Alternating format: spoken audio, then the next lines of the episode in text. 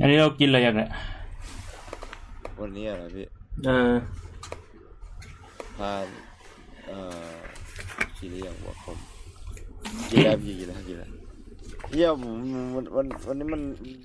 รัดตัวถัดเลยอะคือแบบเมื่อวานอะพยายามนอนไวไงพี่แล้วมันแบบมันก็ไม่ได้ทำง่ายขนาดนี้พี่การนอนไวอะถ้าสมมติเรานอนแบบว่าหกโมงเช้าเจ็ดโมงทุกวันซึ่งแบบใช่ผมันต้องยากค่อยๆปรับมันไม่สามารถแบบปรับปรับใช่รับโชคได้ ซึ่งแบบผมมาปุผมแบบมาปรับในสามวันน่ะก็คือ วันแรกนอนเจ็ดโมงเช้าใช่ไหมพี่วันต่อมาผมกลับมานอนตีห้าว่าวันต่อมานอนตีสี่เมื่อวานน่ะก็คือเป็นวันที่นอนประมาณตีสามเกือบตีสี่อ่าแบบว่าแม่งแบบ reverse in three day อะแบบ force reverse อะแล้วแบบว่าไอไอไอวันเมื่อวานน่ะก็คือนอนตีสามกว่า แต่มันก็นอนไม่พอไงพี่เพราะมันต้องตื่นเจ็ดโมงเช้า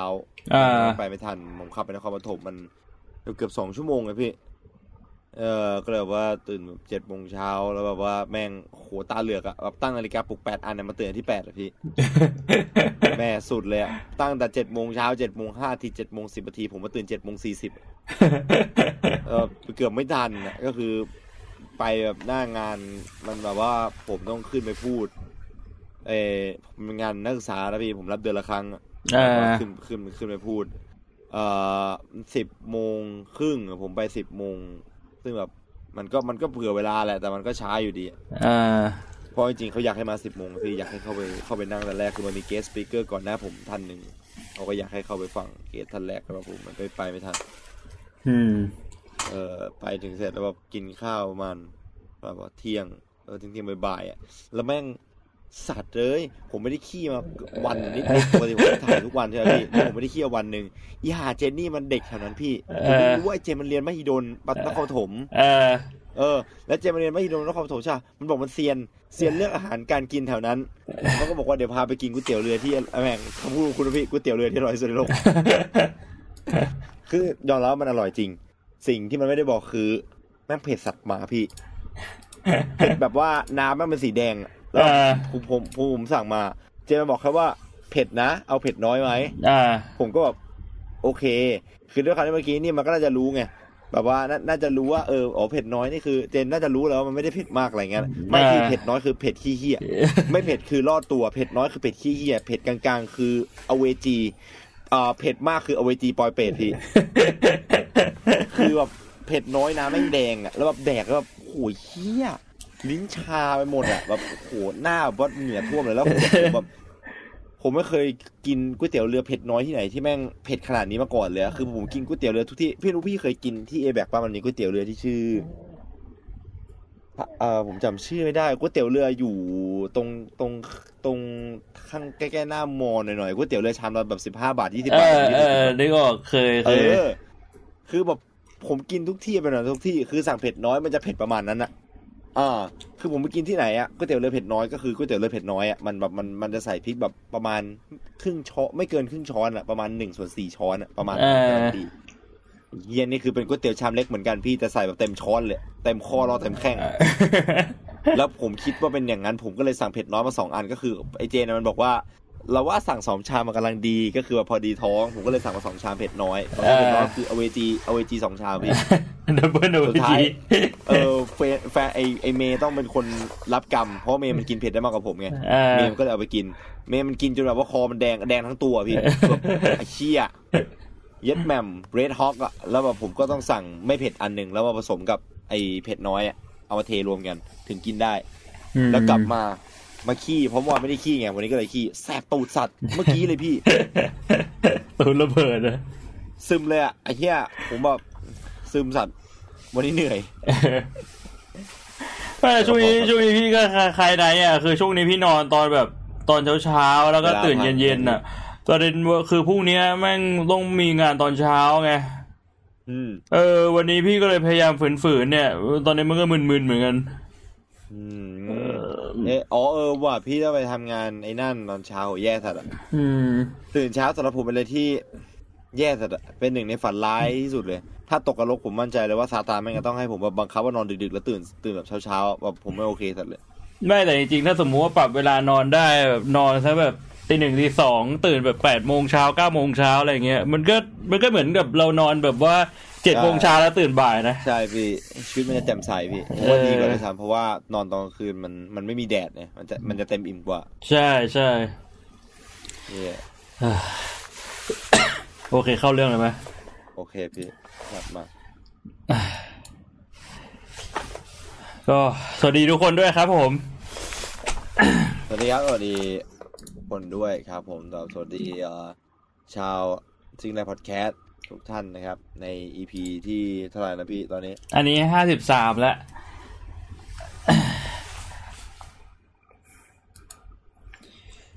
ก็เหมือนเดิมนะครับ เริ่มต้นเราจะเริ่มจากอ่านคอมเมนต์ของอ่าครั้งที่แล้วนะครับ ผมคมารั้งดูแล้วคอมเมนต์ EP ให้สองกันหน่อยอ่านะครั้งที่แล้วเป็นที่ห่างหายกันไปสองเดือน เรื่อง forex TD แล้วก็ครับผมสามเดือนสิบห้าล้านหรือสองเดือนสิบห้าล้านนะอ่าแล้วก็สามเดือน15ล้านสามเดือนสิบห้าล้าน แล้วก็เรื่องเฟติชไอไอ้เนี่ยเอ่อเพื่อนผมอะมันมาตอนท้าย EP นี้ เพื่อนผมมันมาตอนท้าย EP เนี้ยอ่าแล้วมันก็โทรมาหาผมเว้ยมันโทรมาถามผมบอกว่า เฮ้ยเฮียที่มึงพอดแคสต์กับพี่โอ๋วันเนี้ย ไอ้มึงคุยเรื่องสามเดือนสิบห้าล้านอะไอ้อาชีพที่มึงบอกอะกูไม่ได้กูไม่ได้อ่านฟังนะมึงหมายถึงอะไรนะหมายถึงก็เด็กไง เด็กแบบนั้นใช่ไหมเออเด็กแบบนั้นแหละเฮ้ยได้ได้ได้ได้ได้แต่ต้องรีแพร์หีนะมาโทรมาคอนเฟิร์มเหรอโทรมาหากูโทรมาคอนเฟิร์มมึงมึงโทรมาหากูว่าแค่นี้นะโคตรเขินตีนเลย ไอไอเรื่องรีแพร์นี่พี่ไม่เข้าใจเลยว่ายังไง เพราะว่าผมก็ไม่รู้มันทำยังไงคือเหมือนกันคือพี่คืออย่างนี้ถ้าเวลาไปไปแบบดูพวกคอมเมนต์ที่มันทะเลาะกันในคลิปที่มันพูดเรื่องเพศอะ ผู้หญิงมันจะชอบพูดว่าอะไรรู้ป่ะมาบอกว่าต่อให้กูมั่วแค่ไหนอะคือโดยธรรมชาติแล้วอะกล้ามเนื้อตรงนั้นมันก็จะสามารถแบบว่ากลับมาเป็นปกติได้อะอ่าอ่าใช่เออใช่ใช่พี่มันมันมันสต่อได้เฮ้ยผมลืมไปช่องแชทบอกว่าเสียงผมเบาผมลืมเปลี่ยนไมค์ไม่ไม่อันนี้อันนี้พี่ เพิ่มเสียงขึ้นมาแล้ว มันน่าจะโอเคแล้วนะ อ๋อ ปกติผมใช้เยติไงอันนี่มันอันนี้อันนี้ อันนี้เสียงโอเคป่ะพี่ ใช่ไม่ต้องเปลี่ยน นี่พี่พี่ดูเสียงใน OBS เสียงพี่กับเสียงไหนมันก็เท่ากันแล้วนะอ่าโอเค ถ้าคุณภาพเสียงโอเคก็ก็ก็จะได้ไม่ต้องเปลี่ยนไมค์คิดว่าอันนี้เอาไมค์มาอยู่ข้างหน้าแล้วเออ คือคือคิดว่าที่มีปัญหาจริงๆน่าจะเป็นเรื่องของการคลอดลูกมากกว่าอืมถ้าสมมุติว่าคลอดอะ อันนั้นอาจจะแบบมีปัญหา เพราะว่ามันต้องครับมันจะมีการฉีกขาดไงนะฮะ ถูกไหมอ่า แต่ถ้าสมมุติว่าเป็นแค่แบบว่าการมีเพศสัมพันธ์มันไม่ได้ต้องถึงขั้นนั้นวะนอกจากว่าแบบว่าไปเจอแบบว่าคองโกดิกแล้วก็แบบฉีกขาดอะมันน่าจะต้องโดนอะไรที่มันแบบแปลกๆป่ะพี่ เพราะว่าไอ้ที่ผมบอกไปแล้วว่ามันจะต้องมีลูกค้าแปลกๆอะ มันจะแบบ เออมันน่ามันน่าจะฉีกคือผมไม่เข้าใจด้วยซ้ำว่าหลักการการรีแพร์มันคืออะไรเขาเย็บเหรอหรือว่าเขาแบบใช้อะไรอะ ไม่อยากนึกถึงไม่อยากเสิร์ชไม่อยากรู้ด้วยแต่ว่าก็แต่ก็อยากรู้นะคืออยากรู้ด้วยความวิทยาศาสตร์และความก้าวหน้าเพื่อเราจะได้รู้ แต่คือบอกไม่ไม่ไม่อยากเห็นนะเหมือนพระบิดาเดี๋ยวนอนไม่หลับเอะคิดว่าก็น่าจะเป็นการนั่นแหละ เป็นเป็นการเย็บไปแหละ เออ เชี่ยให้มันแน่นเหมันเดิมอะไรเงี้ยน่ากลัวโคตรอืม โอเค เรามานั่งอ่านคอมเมนต์กันนิดนึงครับในขณะที่ผมกำลังจัดการเรื่องเสียงอยู่นะฮะพวกเรากำลังรับฟังอยู่นะครับ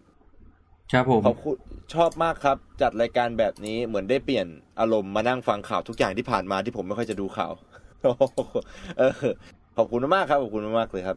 ดีใจที่ชอบครับว่าแต่ทีดีเป็นแค่จำเลย จริง ๆ แล้วพวกแชร์ลูกโซ่มันอยู่ที่วิธีการ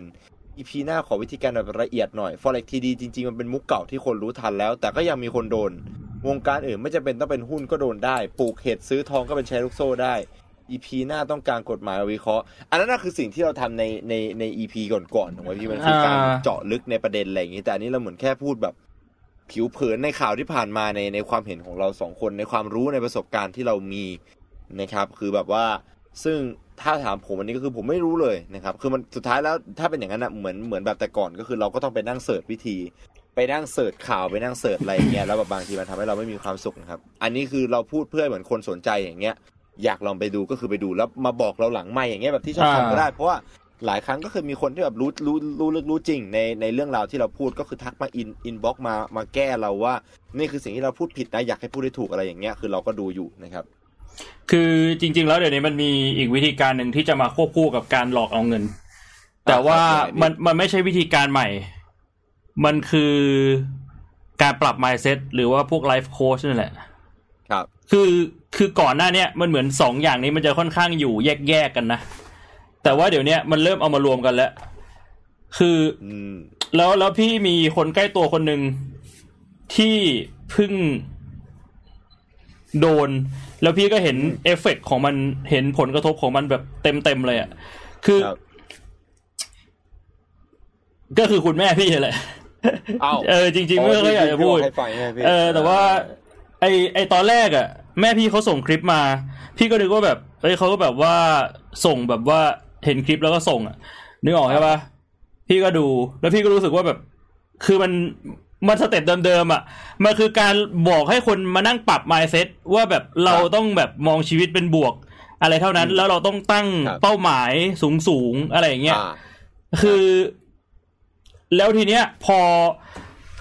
พอเขาสามารถปรับ mindset ของคนที่เขาจะหลอกได้อะเขาจะหลอกได้ง่ายแล้ว เพราะว่าอ่าไม่ว่าจะพูดอะไรก็ตามอะ คนที่ถูกปรับ mindset ไปแล้วอะเขาจะคิดเป็นบวกตลอด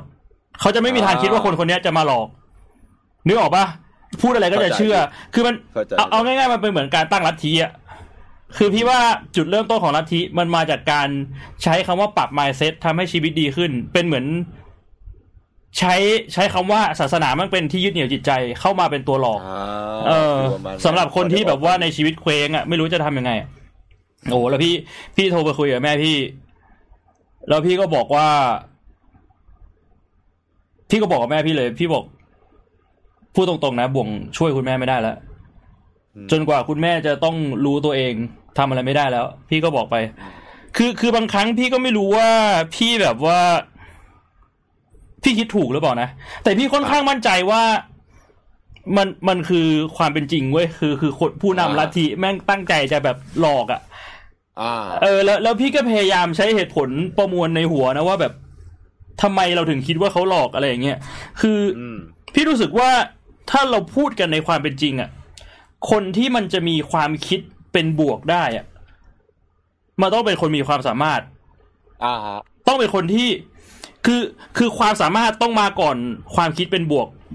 ต้องมาก่อนความมั่นใจนึกออกปะการที่เราเราจะมั่นใจในอะไร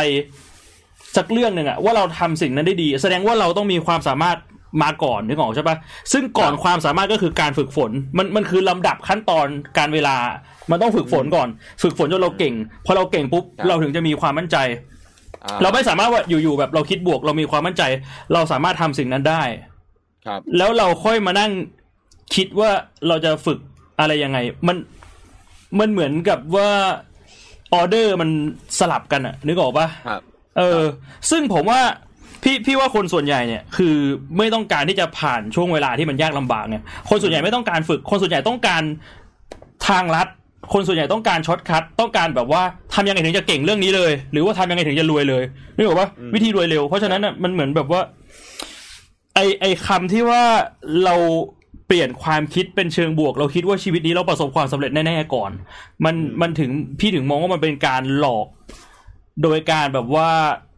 ใช้ทริคเล็ก ๆ น้อย ๆ ตรงเนี้ยมาทำให้เราคิดว่าแบบเออเราชีวิตเราต้องมองในแง่บวกอยู่ตลอดเราถึงจะประสบความสำเร็จ หรือออ่าอย่างที่เห็นง่าย ๆก็คือคอนเซปที่หมอแกนใช้อะอ่าฮะอยากได้อะไรให้จินตนาการโพโพไปทัศน์เออได้เดี๋ยวนี้คือคือในชีวิตจริงมันไม่มีใครทำได้ไงใครมันจะไปทำได้อะเออ นั่นแหละ ก็ตรงนี้อยากจะพูดเสริมนิดนึงนะครับเพราะว่าผมเองก็นั่นแหละ คนใกล้ตัวโดนแล้ว แล้วเราเห็น เอฟเฟกต์ของมันแบบชัดเจนเราคือเราไม่ได้แบบว่าฟังจากคนอื่นมาอีกทีหนึ่งอะครับเราเจอคนที่โดนแล้วเราคุยกับเขาแล้วคือ ก็รู้เลยว่าแก้ไขอะไรไม่ได้แล้ว มันเหมือนแบบว่า เออ จนกว่าเขาจะได้รู้เองนะสำหรับเรื่องเนี้ยนะฮะ ส่วนใหญ่เนี่ย พอแรกๆเนี่ยเขาใช้แยกกันหลังๆ ใช้คอมโบกันแล้วครับ ตอนแรกปรับไมเซ็ตก่อน พอปรับไมเซ็ตเสร็จปุ๊บหลอกเงิน มีเท่าไหร่ก็โดนหมด เรียกว่าก็ไม่ใช่แค่โดนเท่าที่มีอะไปยืมคนอื่นมาด้วยก็มีนะฮะาเรื่องนี้แย่เอแย่อจริงไอ้ฟังเรื่องนี้แล้วแบบรู้สึกแย่แบบยืมตังค์ไปสุดท้ายมันเดือดร้อนครอบครัวเดือดร้อนหลายอย่างไม่ใช่แค่ครอบครัวเดือดร้อนคนยืมเดือดร้อนความสัมพันธ์ด้วย ฟังแล้วรู้สึกแบบฟีลแบดจัด ใช่เพราะถ้าพี่จำไม่ผิดอะถ้าสมมติว่าแต่งงานจดทะเบียนเงี้ยแล้วเอ่อคู่สมรสยืมเงินตามกฎหมายมีการเซ็นสัญญากันอะแล้วถ้าเสียครับชีวิตอะ รู้สึกว่าคู่สมรสจะต้องแบกรับหนี้ด้วยนะโอ้อ่าก็คือสมมติสมมุติว่าพี่พี่แต่งงานกับผู้หญิงคนหนึ่งแล้วพี่ไปกู้ครับเงินมาสิบล้าน ถ้าพี่ตายครับผู้หญิงคนที่พี่แต่งงานด้วย ต้องแบกรับหนี้สิบล้านของพี่ หรือเปล่า อันนี้พี่ไม่ชัวร์หรือเชื่อหรือแบบคนผู้สืบสันดานอะ อันอันนี้ไม่ไม่ชัวร์แต่จำได้ว่ามีนะอืมก็อืมนั่นแหละฮะ อืม อืม ก็ คือประมาณนั้นนะครับ เรื่องของการแบบว่าปัญหา mindset เกิดแก้ที่ mindset นะก็อย่างที่อย่างที่คุณจิรวัตรบอกนะครับจริงๆมันอาจจะไม่ได้ลึกแบบลึกขนาดนั้น เพราะจริงๆวิธีรายละเอียดในการตีแผ่พวกเนี้ยมันมีเป็นองค์กรเลยถูกไหมพี่คือใช่ว่ามันมีองค์กรองค์การมันมีวิธีคิดมันมีมันมีแบบแผนนะในการที่จะเริ่มทำอะไรสักอย่างหนึ่ง แต่ว่าคอใจความหลักจริง ๆ ก็ก็ก็ก็อย่างนั้นนะครับ เพราะว่าผมก็โดนมาเหมือนกัน แล้วผมก็เป็นหนึ่งคนที่เป็นเหยื่อนะ แบบหมายถึงว่าตอนที่อยู่กับไอ้เพชรอะไอ้เพชรพูดอะไรผมก็เชื่อนะพี่ตอนช่วงที่แบบแบบไอ้นั่นมากๆนะอืมคือแบบว่ามันเออมันมันเชื่อมันมันมีอยู่ช่วงที่เชื่อจริงๆอะแหละคือไอ้ตคืออนช่วงเชื่อนี่โคตรหลอนเลย ใช่คือพี่พี่ต้องบอกว่ามันเป็นธรรมชาติของคนเว้ยที่จะแบบว่าหาทางที่มันสะดวกที่สุดอะนึกออกใช่ไหมอ่าเอออ่าเพราะฉะนั้นเวลาใครมาพูดอะไรว่าแบบเฮ้ยเราต้องมีความคิดในแง่บวกอะ มันก็อ่าจะเริ่มคอยตาม เพราะพี่พี่เองพูดตรงๆว่าพี่ก็เคยมีช่วงที่แบบว่าเกือบจะคอยตามความคิดแบบนี้ ไปจนสุดโต่งแต่คือแบบว่าเราก็มานั่งฉุดคิดไงว่าแบบไอ้ไอ้วิธีการแบบนี้มันมันจริงเหรอวะที่จะทำให้เราประสบความสำเร็จ เพราะว่าครับเราไม่เคยประสบความสำเร็จไงเราไม่รู้ว่าต้องทำยังไงอืมแล้วเราไม่เคยครับเจอใครที่ประสบความสำเร็จมาบอกว่าจริง ๆ แล้วมันต้องทำแบบไหนนะแต่คนที่แบบว่าเขาหลอกว่าเขาประสบความสำเร็จ โดยการแบบว่าโชว์บ้าน โชว์รถ หรูๆโชว์เงินเยอะๆเขามาหลอกเราว่าเขาประสบความสำเร็จแล้วเขาบอกว่าเนี่ยมึงต้องทำแบบนี้นะบางทีเราก็เลยแบบอ้าวก็เราไม่เคยเห็นคนที่ประสบความสำเร็จจริง ๆ ต้องบอกว่าแบบต้องยากลำบากแค่ไหนกว่าจะประสบความสำเร็จ คนนี้แค่แบบว่าทำให้โปรไฟล์ตัวเองดูดี พอเราคิดว่าเขาประสบความสำเร็จเขาพูดอะไรเราก็เชื่อ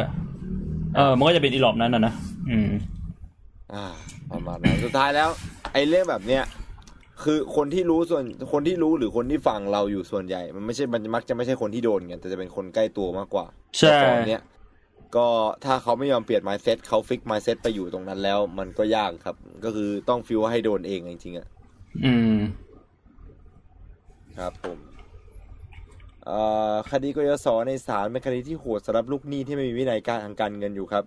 คดีในศาลนัดวันหนึ่งเป็นร้อยคดีต่อศาล แล้วดอกเบี้ยธรรมดาก็ไม่ได้สูงมากแต่ดอกเบี้ยผิดนัดโหดมากๆ รวมๆแล้วอาจจะเท่ากับเงินต้นเลย สมมุติว่าเงินต้นเรากู้กยศมาแสนสองบาท รวมๆดอกเบี้ยก็ประมาณแสนหนึ่งเหมือนกัน ที่เศร้าคือคนค้ำประกันครับ ส่วนใหญ่แล้วจะเป็นครูในโรงเรียนที่อยากให้ลูกศิษย์ได้เรียนต่อ แล้วต้องโดนยึดบ้านยึดรถเชี่ยอ่าใช่ใช่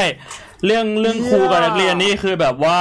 ได้ยินบ่อยมากเมื่อก่อนโอ้โหเฮียเศร้าสัตว์อะโอ้โหอันนี้อันนี้อันนี้อันนี้ก็ตุกต่อมเศร้าผมสัตว์เลยผมโคตรเกลียดอะไรแบบนี้เลยอะเออแบบคนที่แบบ คือผมไม่ใช่คนแบบนั้นน่ะ แต่ผมสงสารคนแบบนี้สุดเลยอะคนที่แบบเหมือนอยากจะให้คนอื่นได้ดี แล้วก็ยอมเอาตัวเองไปเสี่ยงอะแต่ผมถูกสอนมาดีมากพอที่แบบว่าเออเราเราจะไม่เราจะไม่ยอมเป็นคนที่แบบไปอยู่ในจุดนั้นน่ะแต่ผมเห็นใจและสงสารคนพวกนี้ตลอดนะเศร้าสัตว์อืมนี่ผมเพิ่งรู้เนี่ยพี่พี่เคยได้ยินมาก่อนด้วยเหรอใช่ช่วงช่วงตอนเด็กๆ จะได้ยินแบบนี้บ่อยนะ ส่วนใหญ่ที่ได้ยินบ่อยสุดก็จะเป็นครูนักเรียนนี่แหละ จะไม่ใช่แบบว่าพ่อแม่ลูกหรือว่าเพื่อนๆครับ เออเพราะว่าแบบครูกับนักเรียนมันมีความสัมพันธ์กันแบบว่าใช้ความเชื่อใจกันละมั้งในส่วนหนึ่งอะอืมอืมโอ้ยเชี่ยแย่แย่แย่แย่ผมแย่แซดอันนี้จากคุณจอห์นสโนว์นะฮะ คนเล่นฟอเร็กส่วนใหญ่เขาดูกราฟพี่ แต่คนที่อาศัยความรู้แมคโครก็มีมันต้องเก่งจริง ๆ พวกเรียนจบเศรษฐศาสตร์ แต่ถ้าเป็นคนมีความรู้ระดับนั้นส่วนใหญ่ก็จะไปบริหารกองทุน ไม่ก็ลงทุนในหุ้น ใช่ใช่คือไอไอเรื่องดูกราฟ เนี่ย มันเหมือนว่าจริง ๆ มันก็พูดยากนะ มันเป็นเขาเรียกว่าไงอะเอางี้แล้วกัน ตอนที่พี่เรียนลงทุนอะครับ ในมหาลัยอะเขาจะสอนอยู่สองแบบ แบบแรกก็คือดูภาพรวมเศรษฐกิจ วิเคราะห์เศรษฐกิจดูแมคโครอะไรเงี้ยแล้วแบบสองก็คือการดูกราฟไปแหละ ซึ่งเอ่อต้องบอกก่อนว่าอาจารย์พี่อะพี่ว่าเขาก็เป็นคนที่ค่อนข้างเก่งนะ คือเขาจบปริญญาเอกมาจากเอ่อที่อเมริกาแต่พี่จำไม่ได้แล้วว่าจบจากมหาลัยอะไรอะจบปริญญาเอกครับตั้งแต่แบบอายุยังน้อยๆด้านพวกเนี้ยด้านการลงทุนอะเขาบอกว่าจริง ๆ แล้วอะการดูกราฟมันเป็นเหมือนบางทีมันแบบมันมันเป็นการนั่งเทียนอะเขาเรียกว่านั่งเทียนคือแบบว่า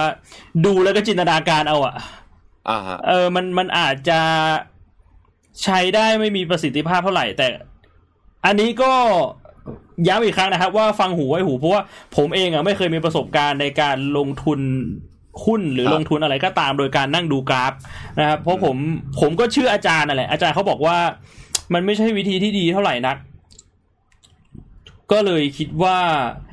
ใช้แบบแรกดีกว่าก็คือเราเราเน้นวิเคราะห์ตลาดจากความรู้จากแฟกต์ต่างๆ แต่การดูกราฟอะพี่ว่ามันก็คงจะมีคนที่เซียนจริง ๆ ที่ประสบความสำเร็จ เพราะว่าถ้าเราไปเรียนวิธีการอ่านกราฟอะคือมันจะใช้คำว่ารูปกราฟแบบเนี้ยเรียกว่าอะไร อย่างเช่น กราฟขึ้นแล้วลงเป็นสามเหลี่ยม อาจจะเรียกว่าพีระมิด อันนี้สมมุตินะอืมซึ่งรูปกราฟที่เราจะดูเนี่ย แม่งมีแบบเป็นพันเป็นหมื่นแบบอะอืมแล้วเราต้องรู้ทั้งหมดในนั้นน่ะคืออันนั้นน่ะพี่ว่าถ้าเป็นระดับเซียนระดับนั้นน่ะ ก็คงจะใช้ดูการเป็นหลักแล้วเล่นแล้วได้กำไรจริง แต่ว่านั่นแหละ สุดท้ายไม่ว่าคุณจะเล่นแบบดูกราฟ หรือคุณจะเล่นแบบดูแมคโครตลาดอะมันก็ต้องมีความรู้ลึกในสายสายหนึ่งทั้งคู่นะ ในในมุมผม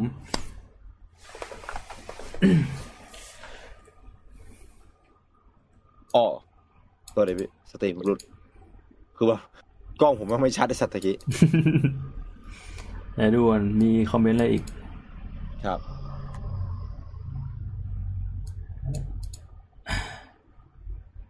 อยากให้ชวนพี่เพชรมาร่วมอีกรอบจังครับ ไม่ได้เจอกันนะอยากรู้การใช้ชีวิตช่วงนี้อืมช่วงนี้เพชรเปิดร้านก๋วยเตี๋ยวครับกำลังทำร้านก๋วยเตี๋ยวอยู่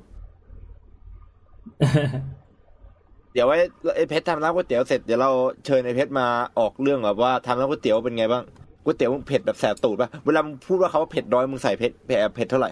มึงไปเอามาตรฐานมาจากไหนไอ้เหี้ย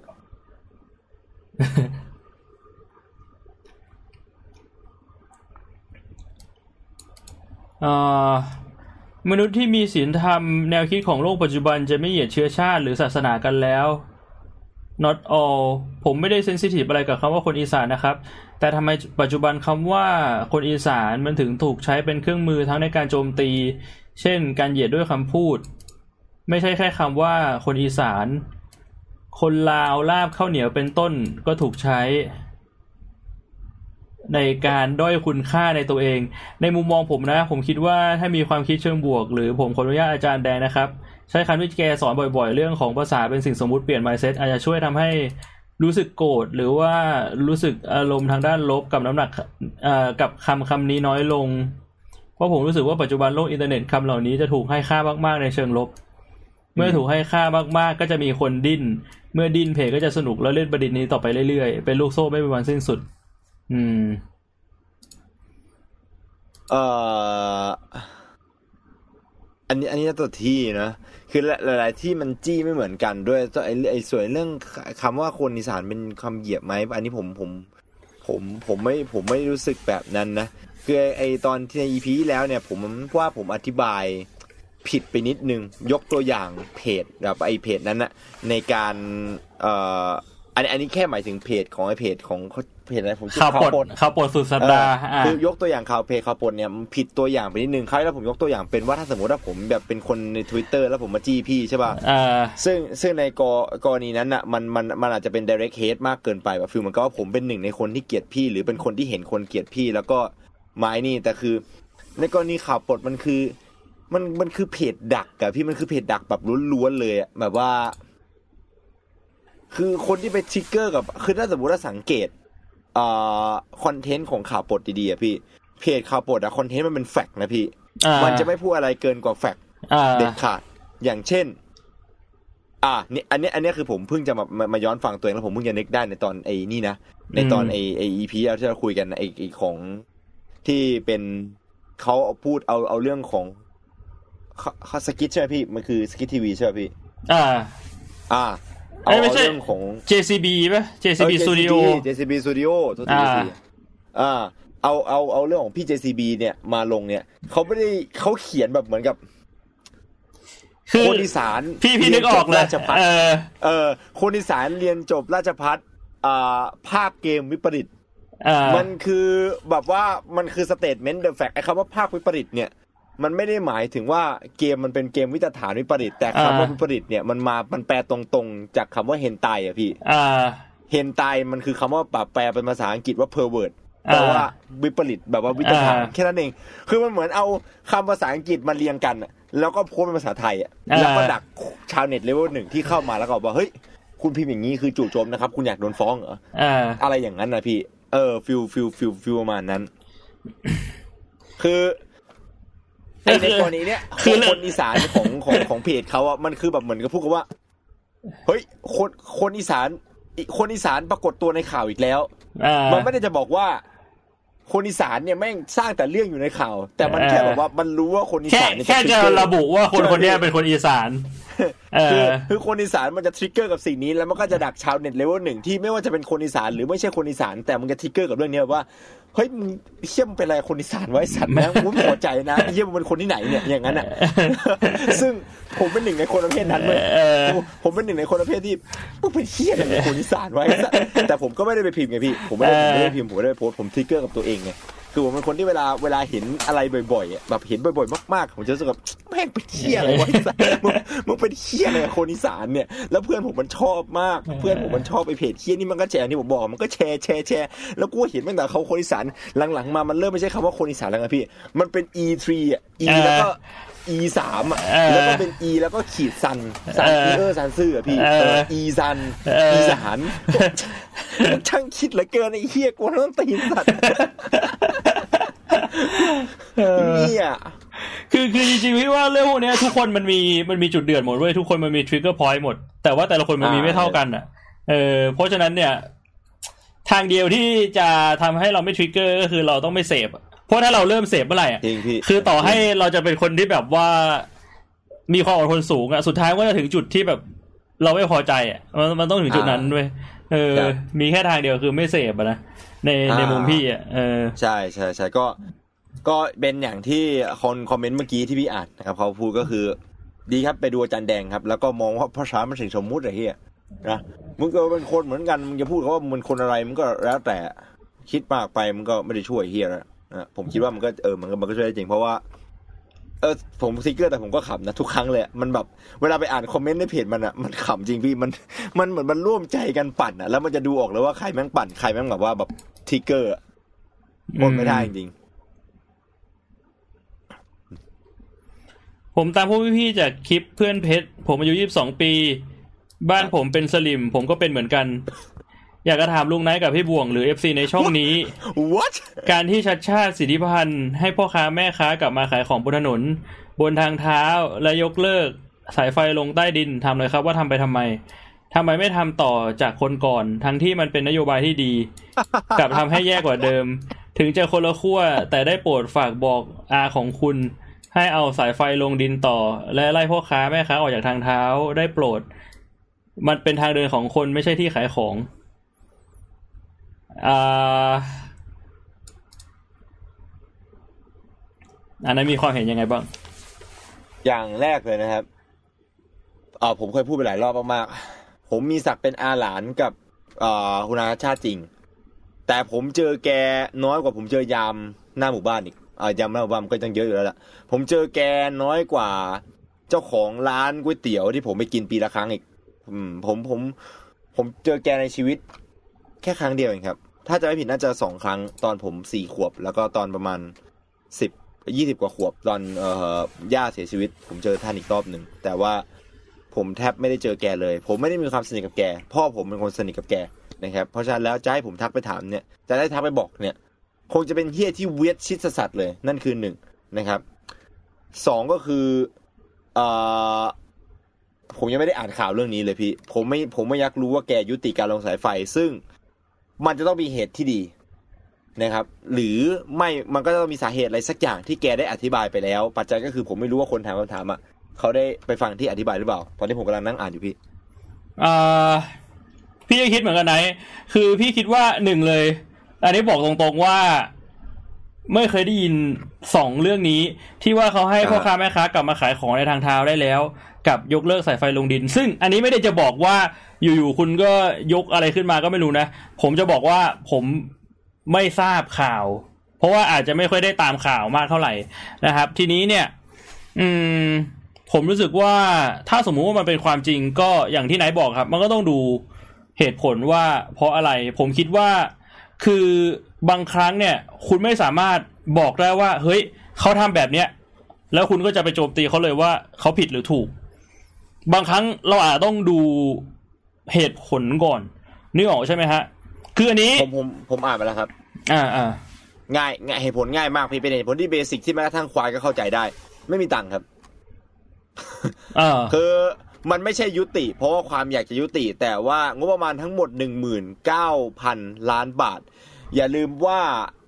อ่าท่านผู้ว่าท่านที่แล้วนะครับ ที่คนในคอมเมนต์ได้พูดถึงนะครับ เขาได้ใช้งบประมาณ จนเหลือให้กับคุณอาผมใช้เนี่ยเท่าไหร่นะครับซึ่งคุณอาผมเอาไปใช้ใน 200 project เนี่ยไล่เรียงจาก project ที่สำคัญที่สุดลงมาใน project ที่สำคัญน้อยที่สุด สายไฟเนี่ยถือเป็น project ที่สำคัญที่สุดอย่างหนึ่งเลยทำให้เขาต้องทุ่มเงินไปเยอะมากแต่ 19,000 ล้านบาทนี่คือไม่ได้เสี้ยวสิบเลยครับต่อให้ใช้งบประมาณทั้งหมดไปไปเนี่ยก็ไม่สามารถทำได้ เพราะฉะนั้นแกเลยแบ่ง งานออกเป็น 6 ส่วน และเอาเงินที่มีเหลืออยู่เนี่ยใช้ในส่วนที่สำคัญที่สุดนะครับ เส้นทางที่ไม่สามารถนำสายลงดินได้ โครงการลักคลองคูเมืองเดิม แผนการนำสื่อสายสื่อสารลงดินปี 63เนี่ยคือแกแบ่งออกมาเป็น 6 อันอืมแล้วแกเลือกทำในจุดที่สำคัญก่อน และชะลอออกไปจนกว่าจะได้รายได้เพิ่ม และตอนนี้รัฐกำลังพยายามหารายได้เพิ่ม มาใช้ในจุดนี้ เพราะว่าเขาอ่า พยายามเปิดโปเปิดเปิดโปรเจกต์นี้ให้เป็นเอกชน ก็คืออยากให้บริษัทหลาย ๆ บริษัทเนี่ยมาลงทุนเพื่อช่วยกัน แต่ว่ามันก็เหมือนจะไม่มีใครอยากจะพัฒนาระบบสาธารณูปโภคให้ดีขึ้น เพราะมันอาจจะไม่ได้ช่วยให้บริษัทตัวเองดีขึ้น ก็เลยไม่มีเงินเข้ามาครับ อืมครับ โอเค ก็คืออันอันอันเนี้ยนะแค่กดเสิร์ชว่าชัดชาติสายไฟลงดินก็เจอนะครับ ทั้งข่าวอ่าทั้งเขียน มันคงจะยากเกินไปแต่ว่าโอเคครับ อืมเอ่อพี่ขอพูดเพิ่มเติมนิดนึงแล้วกันอะว่ามาก็คือ เอาตรงๆ ผมไม่รู้สึก ไม่ใช่ผมไม่รู้สึก ใช้คำว่า ผมไม่ค่อยโอเคกับการที่คุณพิมพ์ว่าบ้านคุณเป็นสลิม แล้วคุณก็เป็นเหมือนกัน แต่ว่าอันเนี้ยอยากจะพูดถึงเหตุผลนิดนึงแล้วก็ว่าทำไมถึงไม่โอเค คือผมรู้สึกว่า การที่คุณพูดแบบนั้นน่ะ มันคืออะไรรู้ปะมันคือการที่คุณตีขอบตีกรอบตัวเองเว้ย ว่าคุณเป็นแบบเนี้ย แล้วคุณจะไม่เปลี่ยนครับนึกออกปะคือ คือเหมือนคุณ คุณเริ่มต้นมาถึงคุณตั้งประเด็นไว้แล้วว่าคุณเป็นแบบเนี้ย แล้วคุณจะไม่เปลี่ยน ซึ่งผมรู้สึกว่า อันนี้ไม่ได้พูดถึงการเป็นสลิมหรือการไม่เป็นสลิมนะ พูดถึงการเป็นอะไรก็ตาม ผมรู้สึกว่าถ้าคุณมีความคิดแบบนั้นอะไม่ว่าคุณจะเป็นฝั่งไหนของขั้วทางการเมืองอะมันไม่ดีต่อโดยรวมเว้ย เพราะอะไรครับคือการที่คุณไม่คิดจะปรับเปลี่ยนความคิด ของตัวเองไม่คิดจะเปิดรับความคิดคนอื่น หรือเหตุผลของคนอื่นเนี่ยอืมมันมันก็ มันก็ค่อนข้างชัดเจนอยู่แล้วอะว่ามันเป็นสิ่งที่จะไม่ทำให้อะไรอะไรมันเดินไปข้างหน้านึกออกปะต่อให้คุณพิมพ์ว่าบ้านผมเป็นสามกีบ แล้วผมก็เป็นสามกีบเหมือนกัน ผมก็จะไม่พอใจนะ มันไม่ใช่ว่าผมไม่พอใจที่คุณพิมพ์ว่าคุณเป็นสลิม แล้วบ้านคุณเป็นสลิมนะคือคือบางครั้งเนี่ย ผมว่ามันมันต้องแบบว่า อย่าอย่าปักธงว่ากูจะไม่เปลี่ยน กูจะไม่เปิดรับความคิดของใครอะผมว่าตะเกียที่ไหนายพูดมา คือมันมันค่อนข้างถูกต้องเลยว่าแบบ เฮ้ยคุณคุณพิมพ์คำว่ายกเลิกสายไฟลงดินกับคำว่าชัดชาติสิทธิพันธ์ไปใน Google มันข่าวมันก็ขึ้นมาแล้วอะ ซึ่งครับอะพูดตามตรงก็ไม่รู้ว่าจริงไม่จริง ถ้ามองในมุมของคนที่แบบว่ามีความคิดทางด้านลบอาจจะมองว่าแบบ เอ้ย จริง ๆ มีเงินแต่ว่าโกงกินไปหมดแล้ว อะจะมองงี้ก็ได้ถูกปะแต่แต่ว่าถ้ามองในมุมเหตุผลน่ะอ้าวมันมีงบประมาณนี่ ถ้าจะไม่ผิดงบประมาณเหลือแค่เก้าสิบแปดล้านปะตอนที่ผู้ว่าคนใหม่เข้ามา แล้วคือพวกนี้มันก็น่าจะมีเอกสารอยู่แล้วว่า โครงการแต่ละโครงการใช้งบประมาณเท่าไหร่ แล้วเงินมันเหลือเท่านี้มันมันทำได้จริงไหมตรงเนี้ยมันเป็นหน้าที่ที่คุณจะต้องไปแยกแยะเวลาคุณเสพข่าวเว้ยอันนี้ผมพูดตรงๆ คือเวลาคุณเสพข่าวอะ คุณไม่สามารถแบบว่าข่าวเข้าหูปุ๊บเข้าสมองแล้วเชื่อเลย หรืออะไรก็ตามอะ คือคุณเข้าหูพอไปเข้าสมองแล้วอะมันต้องมีกระบวนการการแบบว่าการคุยก่อนอะ การคิดวิเคราะห์แยกแยะ คุณนึกออกปะเออ นั่นอะ เพราะฉะนั้นเนี่ย คือ มันก็เหมือนว่า นั่นแหละ เออ มันมันต้องแบบคิดกันสักนิดนึงแล้วก็เปิดใจ รับฟังเหตุผลของคนอื่น ผมไม่ใช้คำว่าของฝั่งตรงข้ามด้วยนะ ผมใช้คำว่าของคนอื่นบ้างนะครับ อืม ตรงนี้ ก็คือ อืม ผมว่าผมมีความคิดต่างในในมุมมองนี้พี่บวงผมว่า ไอไอคนที่มาพิมพ์เนี่ย มันไม่ใช่สลิมหรอกพี่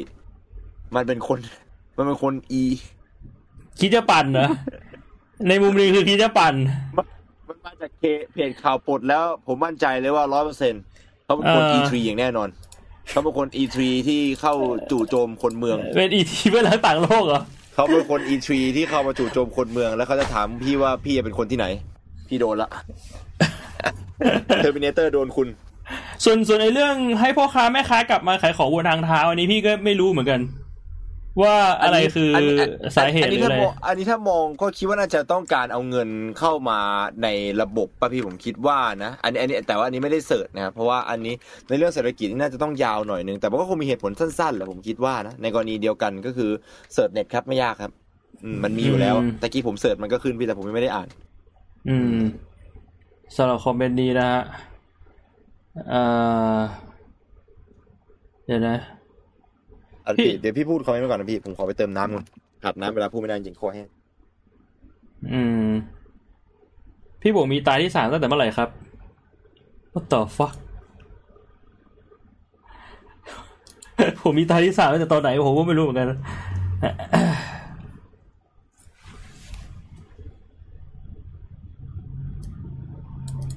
สิงคโปร์เขามีกฎหมายห้ามนักท่องเที่ยวนำหมักฝรั่งเข้าประเทศและห้ามจำหน่ายหมักฝรั่งในประเทศ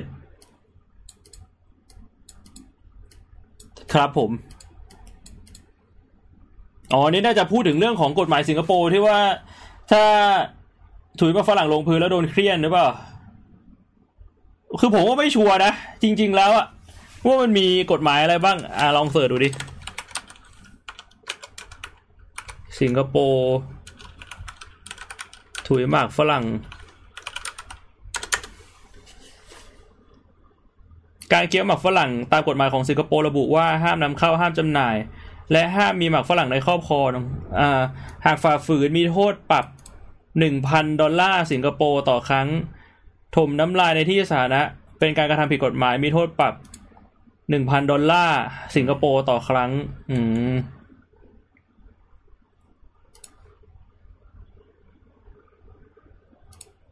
เห็นมาแล้วพี่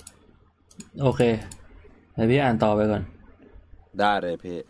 ก็คือมันมีกฎหมายห้ามแต่มันก็ไม่ได้หมายความว่ามันจะไม่มีคนทำผิดกฎหมายใช่ไหมบางครั้งมันก็อาจจะมีคนเอาเข้าไปอะไรอย่างเงี้ยนะฮะอันนี้หมายถึงอะไรพี่เรื่องที่สิงคโปร์ห้ามกัญชาพี่ไม่ใช่ ห้ามไอ้นี่ เอ่อหมักฝรั่งไอ้ใครที่พูดถึงว่าไอ้ชุยน้ำลายลงพื้นหรือว่าเคี้ยวหมากฝรั่งโดยเครียดอะเอออีกคอมเมนต์หนึ่งฟังมาตอนแรกๆก็โอเค แต่พอถึง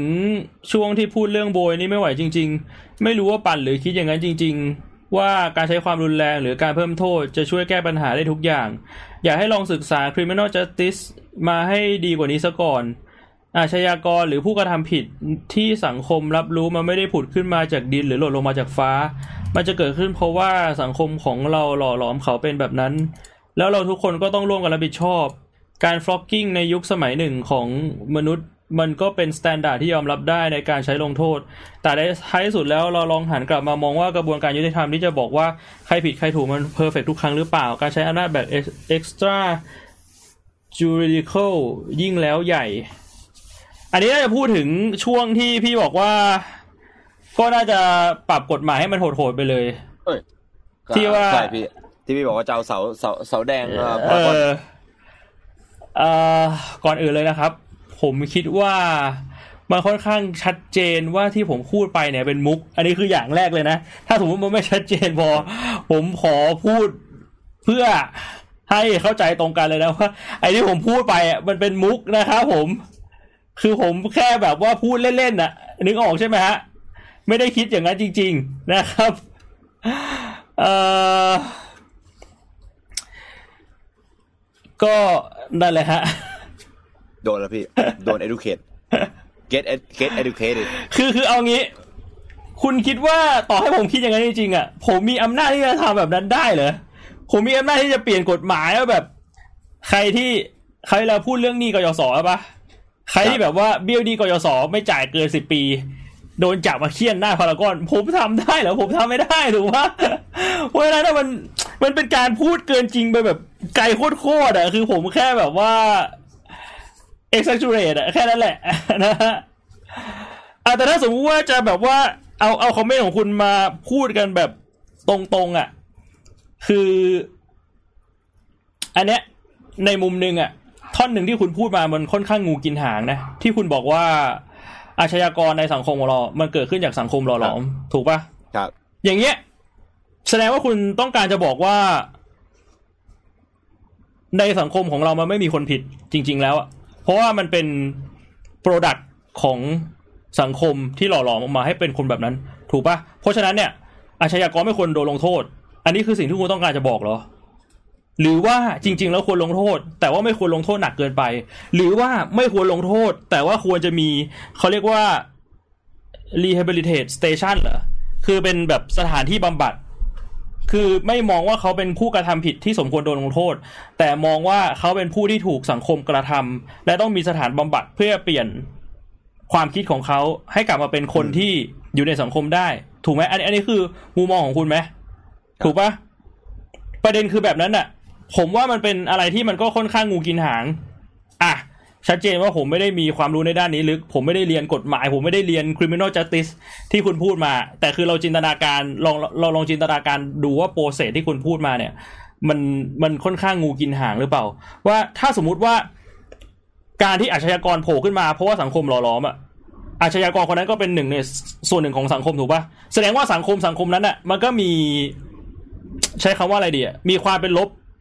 เพิ่มขึ้นอีกนิดนึงทุกครั้งที่มีอาชญากรเกิดใหม่ อย่างนี้มันก็จะ snowball effect ปะกับการที่คุณไม่ลงโทษอาชญากรเพื่อลดอาชญากรรมลง อาจจะลดได้ไม่เยอะ หรืออาจจะลดได้ไม่ร้อยเปอร์เซ็นแต่มันลดลงหรือเปล่า อันนี้ก็ต้องมาดู ถ้าคุณไม่ทำแบบนั้นน่ะแต่คุณ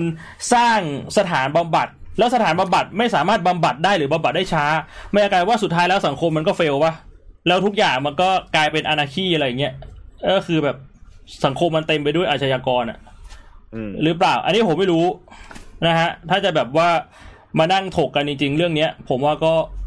คงจะเป็นอย่างที่คุณบอก ก็ต้องมีความรู้ด้านนี้เยอะครับเออแล้วในฐานเข้าใจว่าเอ่อพี่วงเล่นมุกนะครับครับผมหวังว่าจะรู้สึกดีขึ้นเมื่อได้รู้แบบนั้นนะเอ่อ EP ห้าสองดำเนินมาแบบว่าเราอ่านคอมเมนต์กันมา เกือบเกือบๆสี่ครึ่งชั่วโมงครึ่งชั่วโมงกว่าๆแล้ว ครับนะฮะมาเข้าเรื่องกันสักหน่อยพี่คนคงจะอยากฟังกันสักหน่อยสำหรับ EP ห้าสามวันนี้เรามีอะไรเสิร์ฟให้กับผู้ชมกันบ้างครับข่าวเด็ดผมว่าเดือนนี้แม่งโคตรข่าวแบบเดือนคอนเทนต์เลยนะ มันมีเยอะมากอะเรื่องที่คุยได้อะเยอะเยอะเยี่ยเยี่ยเลยอะเอ่อก็คือเอาเอาเริ่มจากต้นเดือนก่อน ก็คือวันที่สี่อย่างจัที่ดมาฮะคุยกันตอนแรกนะฮะ มีเพจเพจหนึ่งใช่ไหมครับชื่อเพจว่าน้องปิงน่ารักนะครับผมอ่าเขา โพสต์คลิปว่าเอ่อคนเราเนี่ยต้องมีความมั่นใจในร่างกายตัวเอง ประมาณนั้น แล้วก็ถอดเสื้อเดินในห้าง อะประมาณนี้ คือใครที่ไม่ใช้คำว่าคุ้นๆแล้วกันใครที่คุ้นๆกับคุณเอ่อเจ้าของเพจน้องปิงน่ารักเนี่ย จริง ๆ น่าจะเคยคุ้นเรื่องก่อนหน้านี้มาก่อนแล้ว เขาเคยมีดราม่ารอบหนึ่งมาก่อนหน้านี้ที่ดังมากๆก็คือดราม่าโมโม่ ไหนจำดราม่าอยู่ช่วงหนึ่งได้ป่ะที่แบบว่ามีคนไปรีวิวโมโม่ว่าน้ำเค็มมาก อ่า ผมจำไม่ได้เลยพี่ทำไมอะมันมันมันมัน content content ในข่าวมันคืออะไรพี่ ก็คือเป็นน้องปิงเนี่ยแหละครับไฮโซปิงเนี่ยคือเขาไปกินโมโม่แล้วเขาก็รีวิวว่าน้ำแกงโมโม่น้ำซุปโมโม่อะมันเค็มมากมันไม่อร่อย มันไม่น่ากินอะไรอย่างเงี้ยแล้วทัวร์ก็ไปลง แล้วโมโม่ก็ขายดีอยู่ช่วงหนึ่ง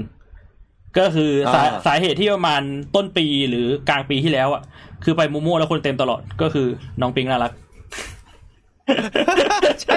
ใช่เหรอพี่ คนนี้ใช่ปะถ้าถ้าจะเดี๋ยวค่อนค่อนข้างมั่นใจอะอะเช็คเพื่อความชัวร์โอ้อาจริงเหรอาจจะไม่ใช่คนนี้แต่พี่พี่เหมือนจำได้ว่าเป็นคนนี้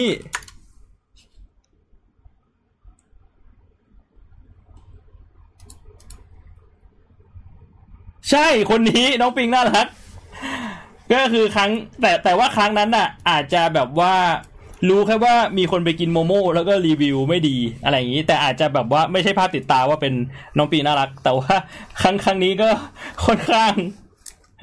ค่อนข้างชัดเจนนะว่าอันนี้เป็นตัวบุคคลเลยไม่ได้มีการพาดพิงถึงอะไรทั้งสิ้นเฮียคือแบบว่าตั้งแต่พี่พูดใช่ป่ะผมอ่าพี่บอกว่าคอนเทนต์มันคือลงวันที่สี่เดือนนี้ใช่ไหมพี่ ใช่ใช่ ในเพจเฟซของเขาปะในเพจ Facebook ของเขาอะน้องปิงน่ารักอะอย่างแรกเลยคือผมหาไม่เจอ อย่างสองเลยคือ ระหว่างที่กำลังเลื่อนลงมาเรื่อยผมนั่งดูคลิปเขาทุกอันเลยแล้วแบบว่า shit man oh my god คือคือจริง ๆ น้องปิงน่ารักอะเป็นอารมณ์แบบว่าข่าวปลดสุดสัปดาห์แหละ คือเขาทำ content ปั่นเว้ยปั่นเออเขาทำ content ปั่นใช่ผม getคือแบบคอน content แบบ click clickbait สัตว์หมาเลยเออตอนนี้แบบว่า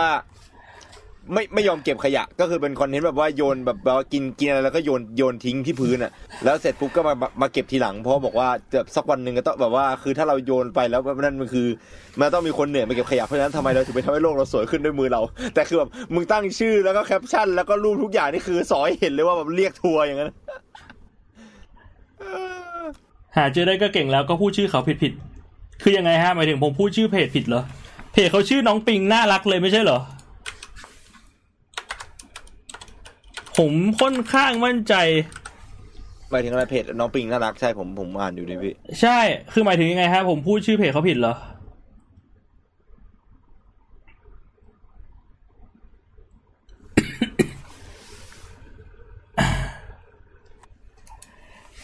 ไม่แต่ว่านั่นแหละผมผมคิดอ๋อว่าเจอแล้วผมเจอแล้ว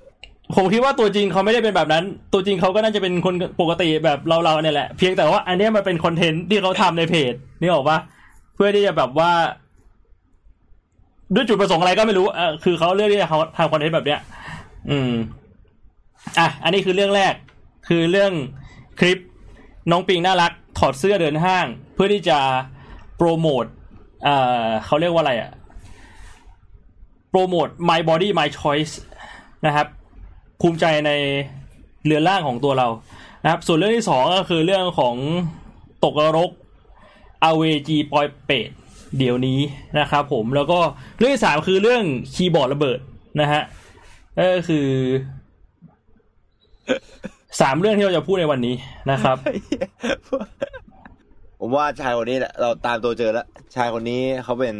แอดมินเพจข่าวโปรสุสัปดาห์ใช่เหรอเฮียโคตรโคตรเกลียด โคตรเกลียดการแบบพูดไปด้วยแล้วมันมี sound ไปด้วยทุกอันนะคือแบบว่ามีซาวแล้วซาวมันโคตรดังซาวนะซาวอินสปิเรชันแนลซาวอะซาวที่ทำให้รู้สึกมีกำลังใจแล้วก็แบบพูดแบบสไตล์ life coach แล้วก็แบบทำหน้ากวนส้นตีนองค์ประกอบทุกอย่างนี่คือ ยอดมากยอดมาก ไอ้เหี้ยแล้วไอ้สัตว์เอ้ยคือไอ้ไอ้คลิปนั้นนะพี่มีคนบอกตักกะป่วยมากมารยาทและการไทยสาควรมีให้เกียรติสถานที่และบุคคลอื่นที่อยู่ร่วมในสังคมแล้วเขาก็มาตอบว่าผมผิดไปแล้วครับ ผมจะปรับปรุงพัฒนาในการทำคอนเทนต์ในอนาคตขอบคุณสำหรับคำตักเตือนครับ ผมขอโทษด้วยนะครับเออไอ้เหี้ย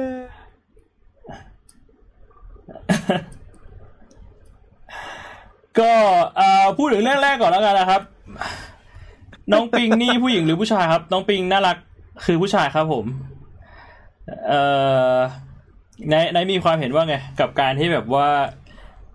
เขาเขาทำแบบนี้แล้วเขาบอกว่ามันมันคือร่างกายของเรา เราจะทำอะไรมันก็เรื่องของเราแล้ว ก็ เรา ต้ ค อ ว ง ร ก็ต้องแยกก็ต้องแยกเป็น สองประเด็นเลยพี่ ถ้าสมมติว่ามองในประเด็นเอ่ออินเซนティブแบบเรื่องโมทีฟของเขาเนี่ย ผมว่า สิ่งที่เขาพูดมันก็มีเหตุผลพี่ในคลิปอะนะพี่เรื่องของการที่แบบว่าเฮ้ยคนเรามันควรจะแบบว่ามีความมั่นใจในตัวเองมีแบบมีแบบมีการเรียกร้องให้ผู้หญิงสามารถใส่โนบาได้เหมือนผู้ชายไม่ต้องแคร์เรื่องไอ้นี่ เพราะว่าเรามีร่างกายเหมือนกันเพราะฉะนั้นเราก็ควรที่จะแบบว่าภูมิใจในร่างกายของเรา อันนี้ผมอันนี้ผมเก็ตนะ แต่เราสามารถภูมิใจในร่างกายของเราโดยที่ไม่ไม่ทำให้คนอื่นแบบรู้สึก แย่ได้ คือมันจะเป็นไอไอคำว่า my อะไรสักอย่าง แล้วก็เติมคำว่า my choice เนี่ย จะเป็นอย่างนั้นได้ก็ต่อเมื่อมันอยู่ที่ขอบเขตของสิทธิของเราอะซึ่งไอในกรณีที่ถามว่าทำได้ไหม มันก็ไม่มีกฎหมายมาห้ามนะพี่ มันมันมันมันจะอนาจารก็ต่อเมื่อโชว์วัยวะเพศนะ คือ ถ้าเป็นในแง่กฎหมายก็เขาไม่ได้ถอดกางเกงอะมันก็ไม่ผิด แต่ถ้าเป็นในแง่เรื่องมาเอ่อมารยาทและการเทศะก็ก็ก็จริงครับ เพราะว่าคนบางคนเขารู้สึกไม่สบายใจไงคือมันไม่ได้เกี่ยวกับว่า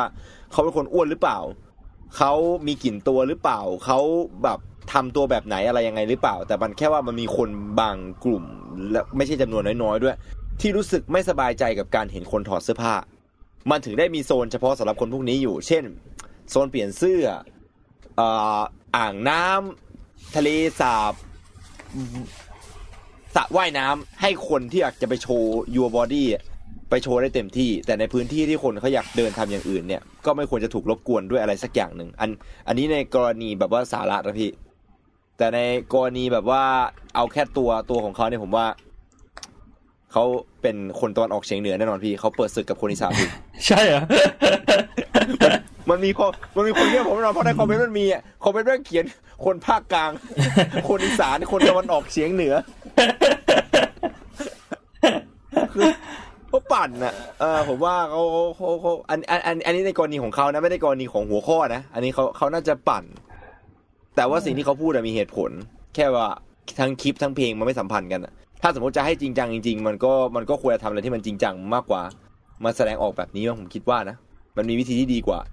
ที่ทำให้คนไม่ต่อต้านนะครับเวลาพูดถึงเรื่องเนี้ยมันโอ้โหถ้าสมมติว่าจะจริงจังกับการทำอะไรสักอย่างหนึ่งอะเราต้องทำให้ทุกเราต้องมองเห็น ไม่ใช่แค่ว่าการพูดถูกไหมพี่อ่ามันต้องมองถึงเรื่องโปรเซสการทำคือเวลาเราทำอะไรสักอย่างแล้วทำให้มีทำให้มันมีอ่า effective แบบไปตลอดอะคือเหมือนคนย้อนมาดู project นี้ไม่ว่าจะช่วงเวลาไหนจะรู้สึกว่าเนี่ยคือ project ที่สัมฤทธิ์ผลน่ะอ่าเราต้องมองต้นต้นต้นเหตุ กลางเหตุปลายเหตุถูกไหมครับ ต้นเหตุก็คือสาเหตุของปัญหา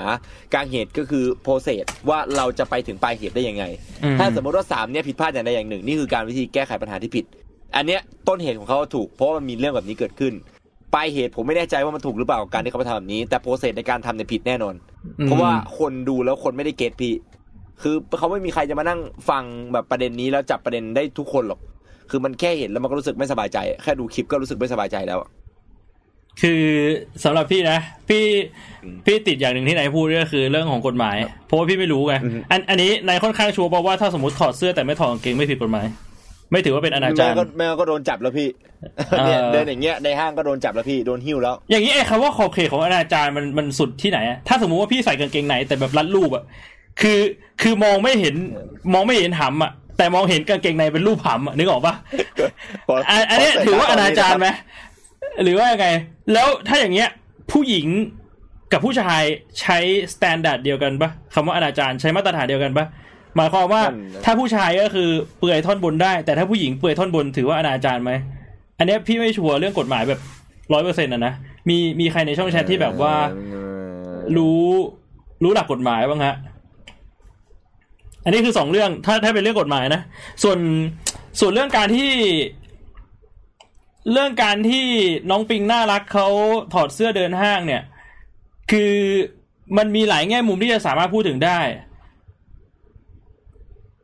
ในที่สาธารณะ ไม่อันนี้อันนี้คือเราพูดถึงในที่สาธารณะสาธารณะไง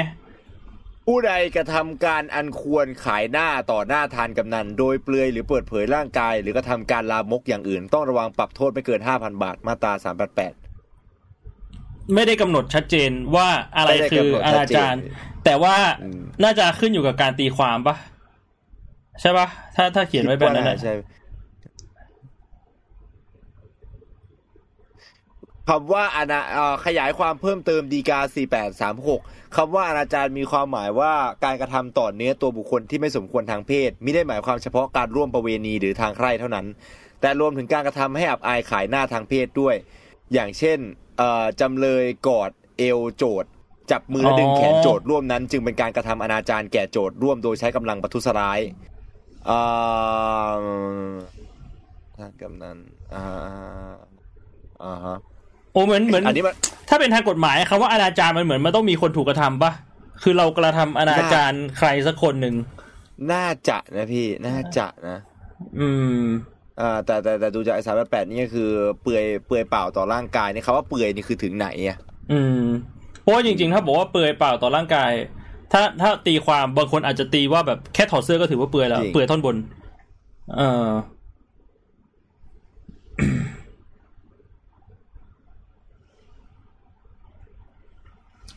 อีกมุมหนึ่งก็คือเรื่องของถ้าถ้าถ้าถ้าไม่มองเรื่องของกฎหมาย แต่มองเรื่องของกระแสสังคมเนี่ย ก็คือถ้าจำกันได้ก่อนหน้านี้ สักกี่เดือนก็ไม่รู้อะมันจะเป็นกระแสช่วงที่ว่ามีผู้ชายหล่อๆล่ำๆถอดเสื้อ แล้วก็อ่าขายของข้างทาง แล้วก็ผู้หญิงอ่ายืยืนต่อแถว ครับ แล้วในคอมเมนต์ก็จะไม่คอมเมนต์แบบนี้คอมเมนต์ก็จะไม่คอมเมนต์ว่าแบบเออออัมันนนี้ก็มันคือไปมันไม่เหมาะสมไปนะอะไรเงี้ยไปในเรื่องของแบบว่าไบแอสแล้วใช่ไหมพี่ เรื่องขใช่องไบแอสทางด้านหน้าตาอะไรอย่างนี้ใช่ไหมก็คือเรื่องของ beauty standard แล้ว อ่า beauty standard อ่า ว่า beauty standard มีอยู่จริงไหม แล้วมันก็จะขัดต่อความอ่าขัดต่อคำพูดว่า my body my choice ป่ะ Be- beauty อะไร standard กับอะไรแบบนี้เอแม่งอแม่งยากสัตว์เลยอะพี่ ลองคิดว่าถ้าสมมติว่าปิสมมติว่าน้องปิงเขาไม่ใช่คนที่มีรูปร่างท้วมอะแต่เป็นแบบว่าเออหนุ่มหล่อแบบล่ามเลยอะใช่แล้วเขาถอดเสื้ออย่างเงี้ย คอมเมนต์จะไปในทางลบขนาดนี้หรือเปล่า เออ ถ้าถ้าคือถ้ามองมองในแง่ประสบการณ์ก็คงไม่ใช่ไหมพี่ คือถ้าน้องปิงแบบว่าเป็นดาราเกาหลีอะ หุ่นแบบเป็นดาราเกาหลีเลยเออหน้าตาแบบดาราเกาหลีเลย แล้วก็แบบว่าเดินถอดเสื้อแล้วก็แบบโปรโมท my body my choice โปรโมทแบบว่าความมั่นใจในร่างกายของตัวเองเดินกลางห้างอะไรเงี้ยคิดโอ้โหอันนี้อันนี้คิดว่า reactionคิดว่า reaction จะเป็นแบบเดียวกันไหมคนคนจะมาพิมพ์ไหมว่าแบบนี้ไม่สมควรผิดกาลเทศะ หรือว่าคนจะแบบยังไง อันนี้ผมเรียกว่าพูดต้อนรับรถทัวร์เลย แต่ผมคิดว่าใครอยากขายของตอนนี้มาแต่เดี๋ยวรถทัวร์จะมาเร็วนี้นะใครใครอยากตั้งบูธขายของนี่มาได้เลยนะเออคือ ผมคิดว่ายังไงก็ไม่เหมือนแน่นอนอะ definitely ไม่เหมือนอันนี้อันนี้คือจากประสบการณ์นะครับ มันมันไม่มีอะไรการันตีนะ มันไม่มีอะไรการันตีที่บอกว่ามันจะเกิดขึ้นแน่นอน คือมันไม่ใช่สิ่งที่เป็นเป็นแฟกต์ที่แบบว่าดีดนิ้วต้องมีเสียง หรือแบบจุดไฟต้องมีไฟอย่างนั้นนะแต่คือดูจากประสบการณ์ส่วนตัวที่แบบเกิดขึ้น แต่พี่ว่ามีหลักฐานที่จะสามารถหนุนคำพูดเราได้ว่ามันจะต่างกัน ยังไงพี่ นายเข้าไปในทวิตเตอร์นายจะเห็นคนใช้โปรไฟล์ดาราเกาหลีเยอะมาก แต่นายไม่เคยเห็นคนใช้โปรไฟล์น้องปิงน่ารัก อันนี้เป็นหลักฐานได้ไหมอะรถทัวร์เพิ่มสามคันแล้วจ้าเออใครใครมาตั้งอะบูธตรงนี้ขายห้าพันนะเช่าหนึ่งชั่วโมงห้าพันจ้ะเป็นเป็นหลักฐานได้ปะอันนี้โดนโดนโดนสาปละอันนี้อันนี้พี่โดนสาบตกนรกเอาเวจีปอยเป็ดแน่นอนพี่บวงพี่ใช่เหรออันนี้พี่หาเรื่องใส่ตัวเองละผมไม่เกี่ยวนะครับ ในกรณีนี้กฎหมายมาตราสามแปดผมเอ่อปลอดภัยจากสิ่งนี้เรียนคือ ในในในมุมของพี่นะ ถ้าสมมุติว่าคุณจะโปรโมท beauty standard หรือคุณจะโปรโมท my body my choice อย่างใดอย่างหนึ่งเนี่ย ผมว่าเป็นเรื่องปกติ คนเรามีความคิดเห็นต่างกัน แต่ว่าสองหัวข้อเนี่ยมันเป็นหัวข้อที่ขัดแย้งกันโดยตรง มันคือขาวกับดำนี่หรอกปะถ้าสมมุติว่าในบริบทหนึ่งคุณสนับสนุน my body my choice แต่ในอีกบริบทหนึ่งคุณสนับสนุน beauty standard อันเนี้ยผมว่าคุณเป็นคนที่ยองแยงในตัวเองแล้ว ยกตัวอย่าง สมมุติว่าคุณเห็นหนุ่มหล่อหน้าตาดีหุ่นดีตัวขาว ถอดเสื้อแล้วก็ขายของข้างถนนเนี่ย คุณเข้าไปคอมเมนต์แบบว่าปราบปลื้มแบบอุ้ยหุ่นดีน่ารัก แต่ว่าเวลาคุณเห็นแบบว่านางแบบ plus size ที่แบบขึ้นนิตยสาร Vogue แล้วคุณก็ไปพิมพ์ว่าแบบเออ my body my choice คนเราคนมีความมั่นใจในตัวเองอะไรเงี้ย มันก็จะค่อนข้างขัดแย้งในตัวเองนึกออกไหมอันนี้อันนี้ในมุมของหัวข้อเกี่ยวกับเรื่องพวกเนี้ยนะครับครับ อืม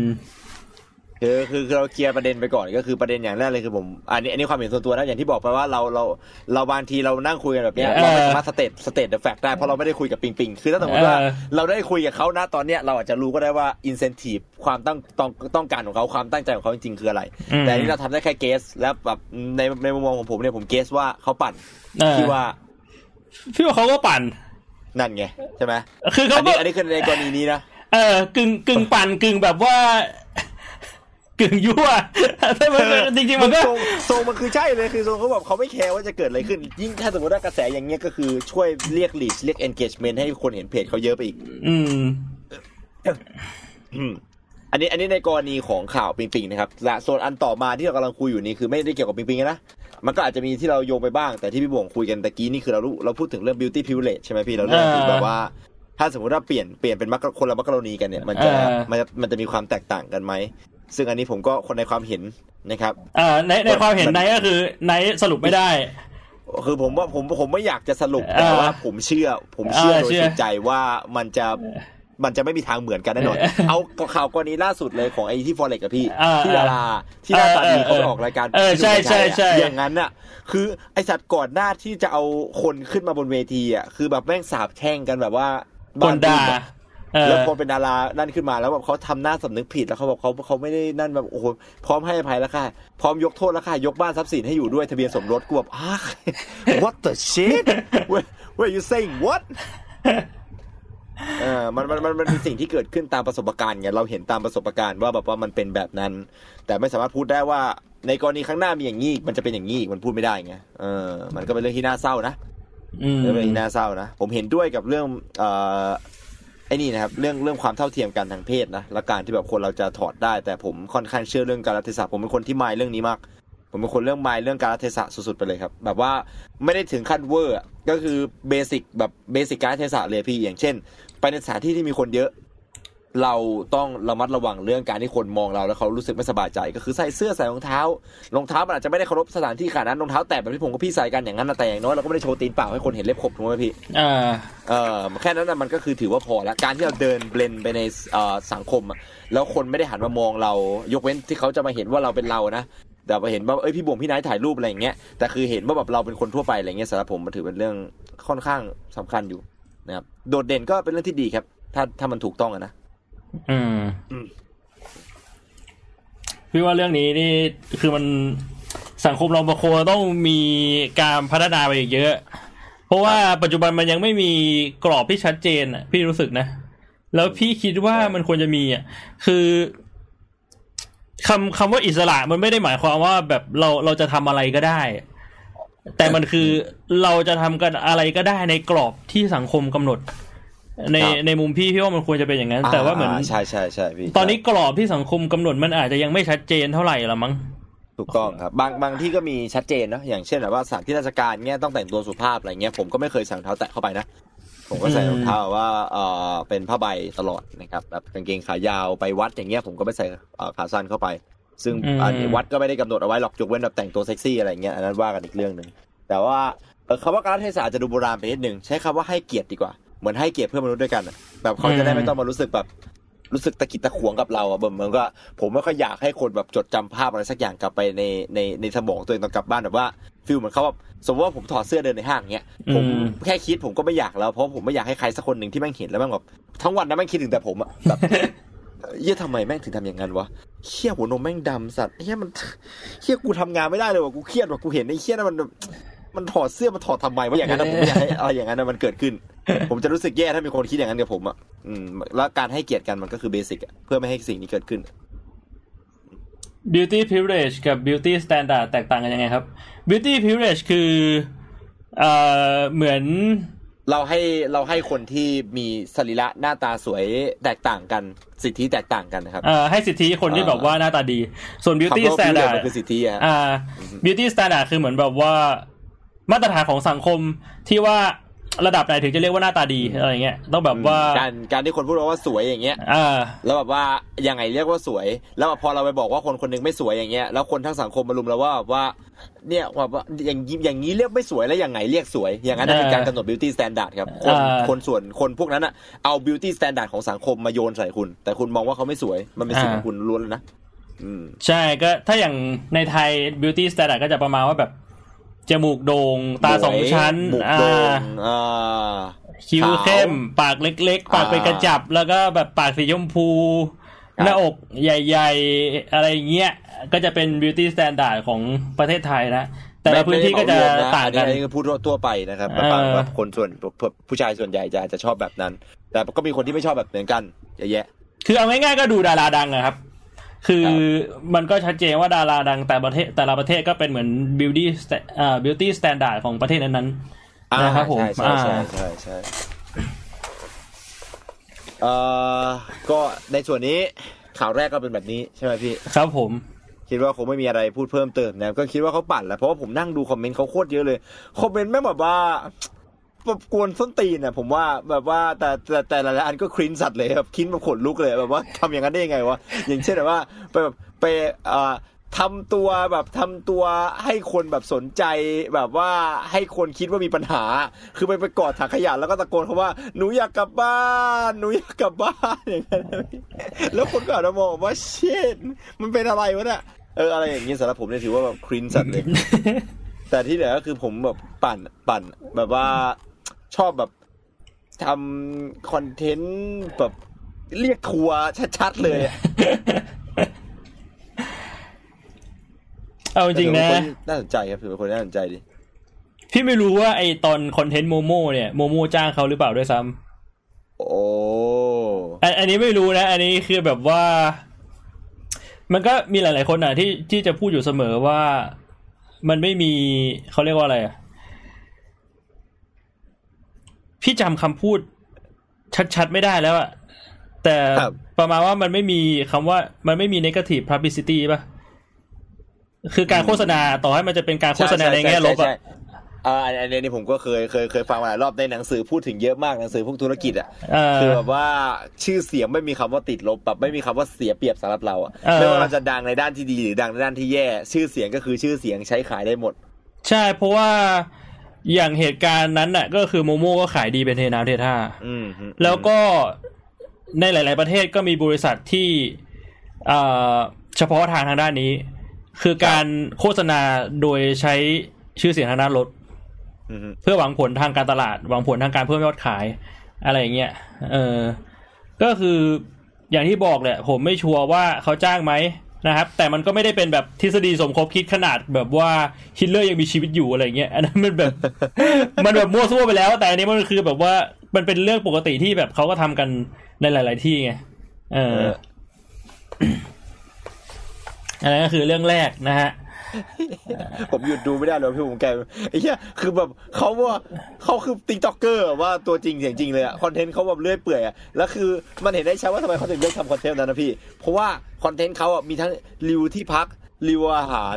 คุยกับแฟน แกล้งงอนแฟนแบบ fake ที่แบบฝรั่งชอบทำกันนะพี่แบบให้ให้แฟนงอนแล้วไปแกล้งง้ออะไรอย่างนั้นอะอ่าแล้ว แล้ว content ที่เป็น content ปกติ เช่น content กินข้าว content ที่พักอะคนไม่คนแบบไลค์แบบสิบอะกดไลค์สิบกดแชร์หนึ่งไม่มี comment เลย แต่พอเป็น content แบบ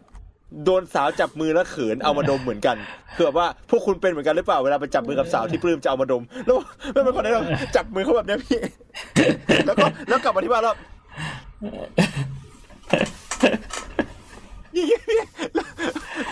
คนไลค์เป็นร้อยไอ้เหี้ย คอมเมนต์คอมเมนต์สิบแปดคอมเมนต์คนก็แบบว่าไอ้เฮียอะไรวะเนี่ย นี่กูมาดูเฮียอะไรเนี่ย โอ้ my god โรคจิตนะครับ แบบนี้ไม่สบายใจเลยเวลาดู What the hell เสร็จจะเป็นอีกวิธีหนึ่งน่ากลัวนะครับก็เป็นอีกวิธีหนึ่งแต่การตลาดไม่มีชื่อเสียงที่แย่อย่างว่านะครับผม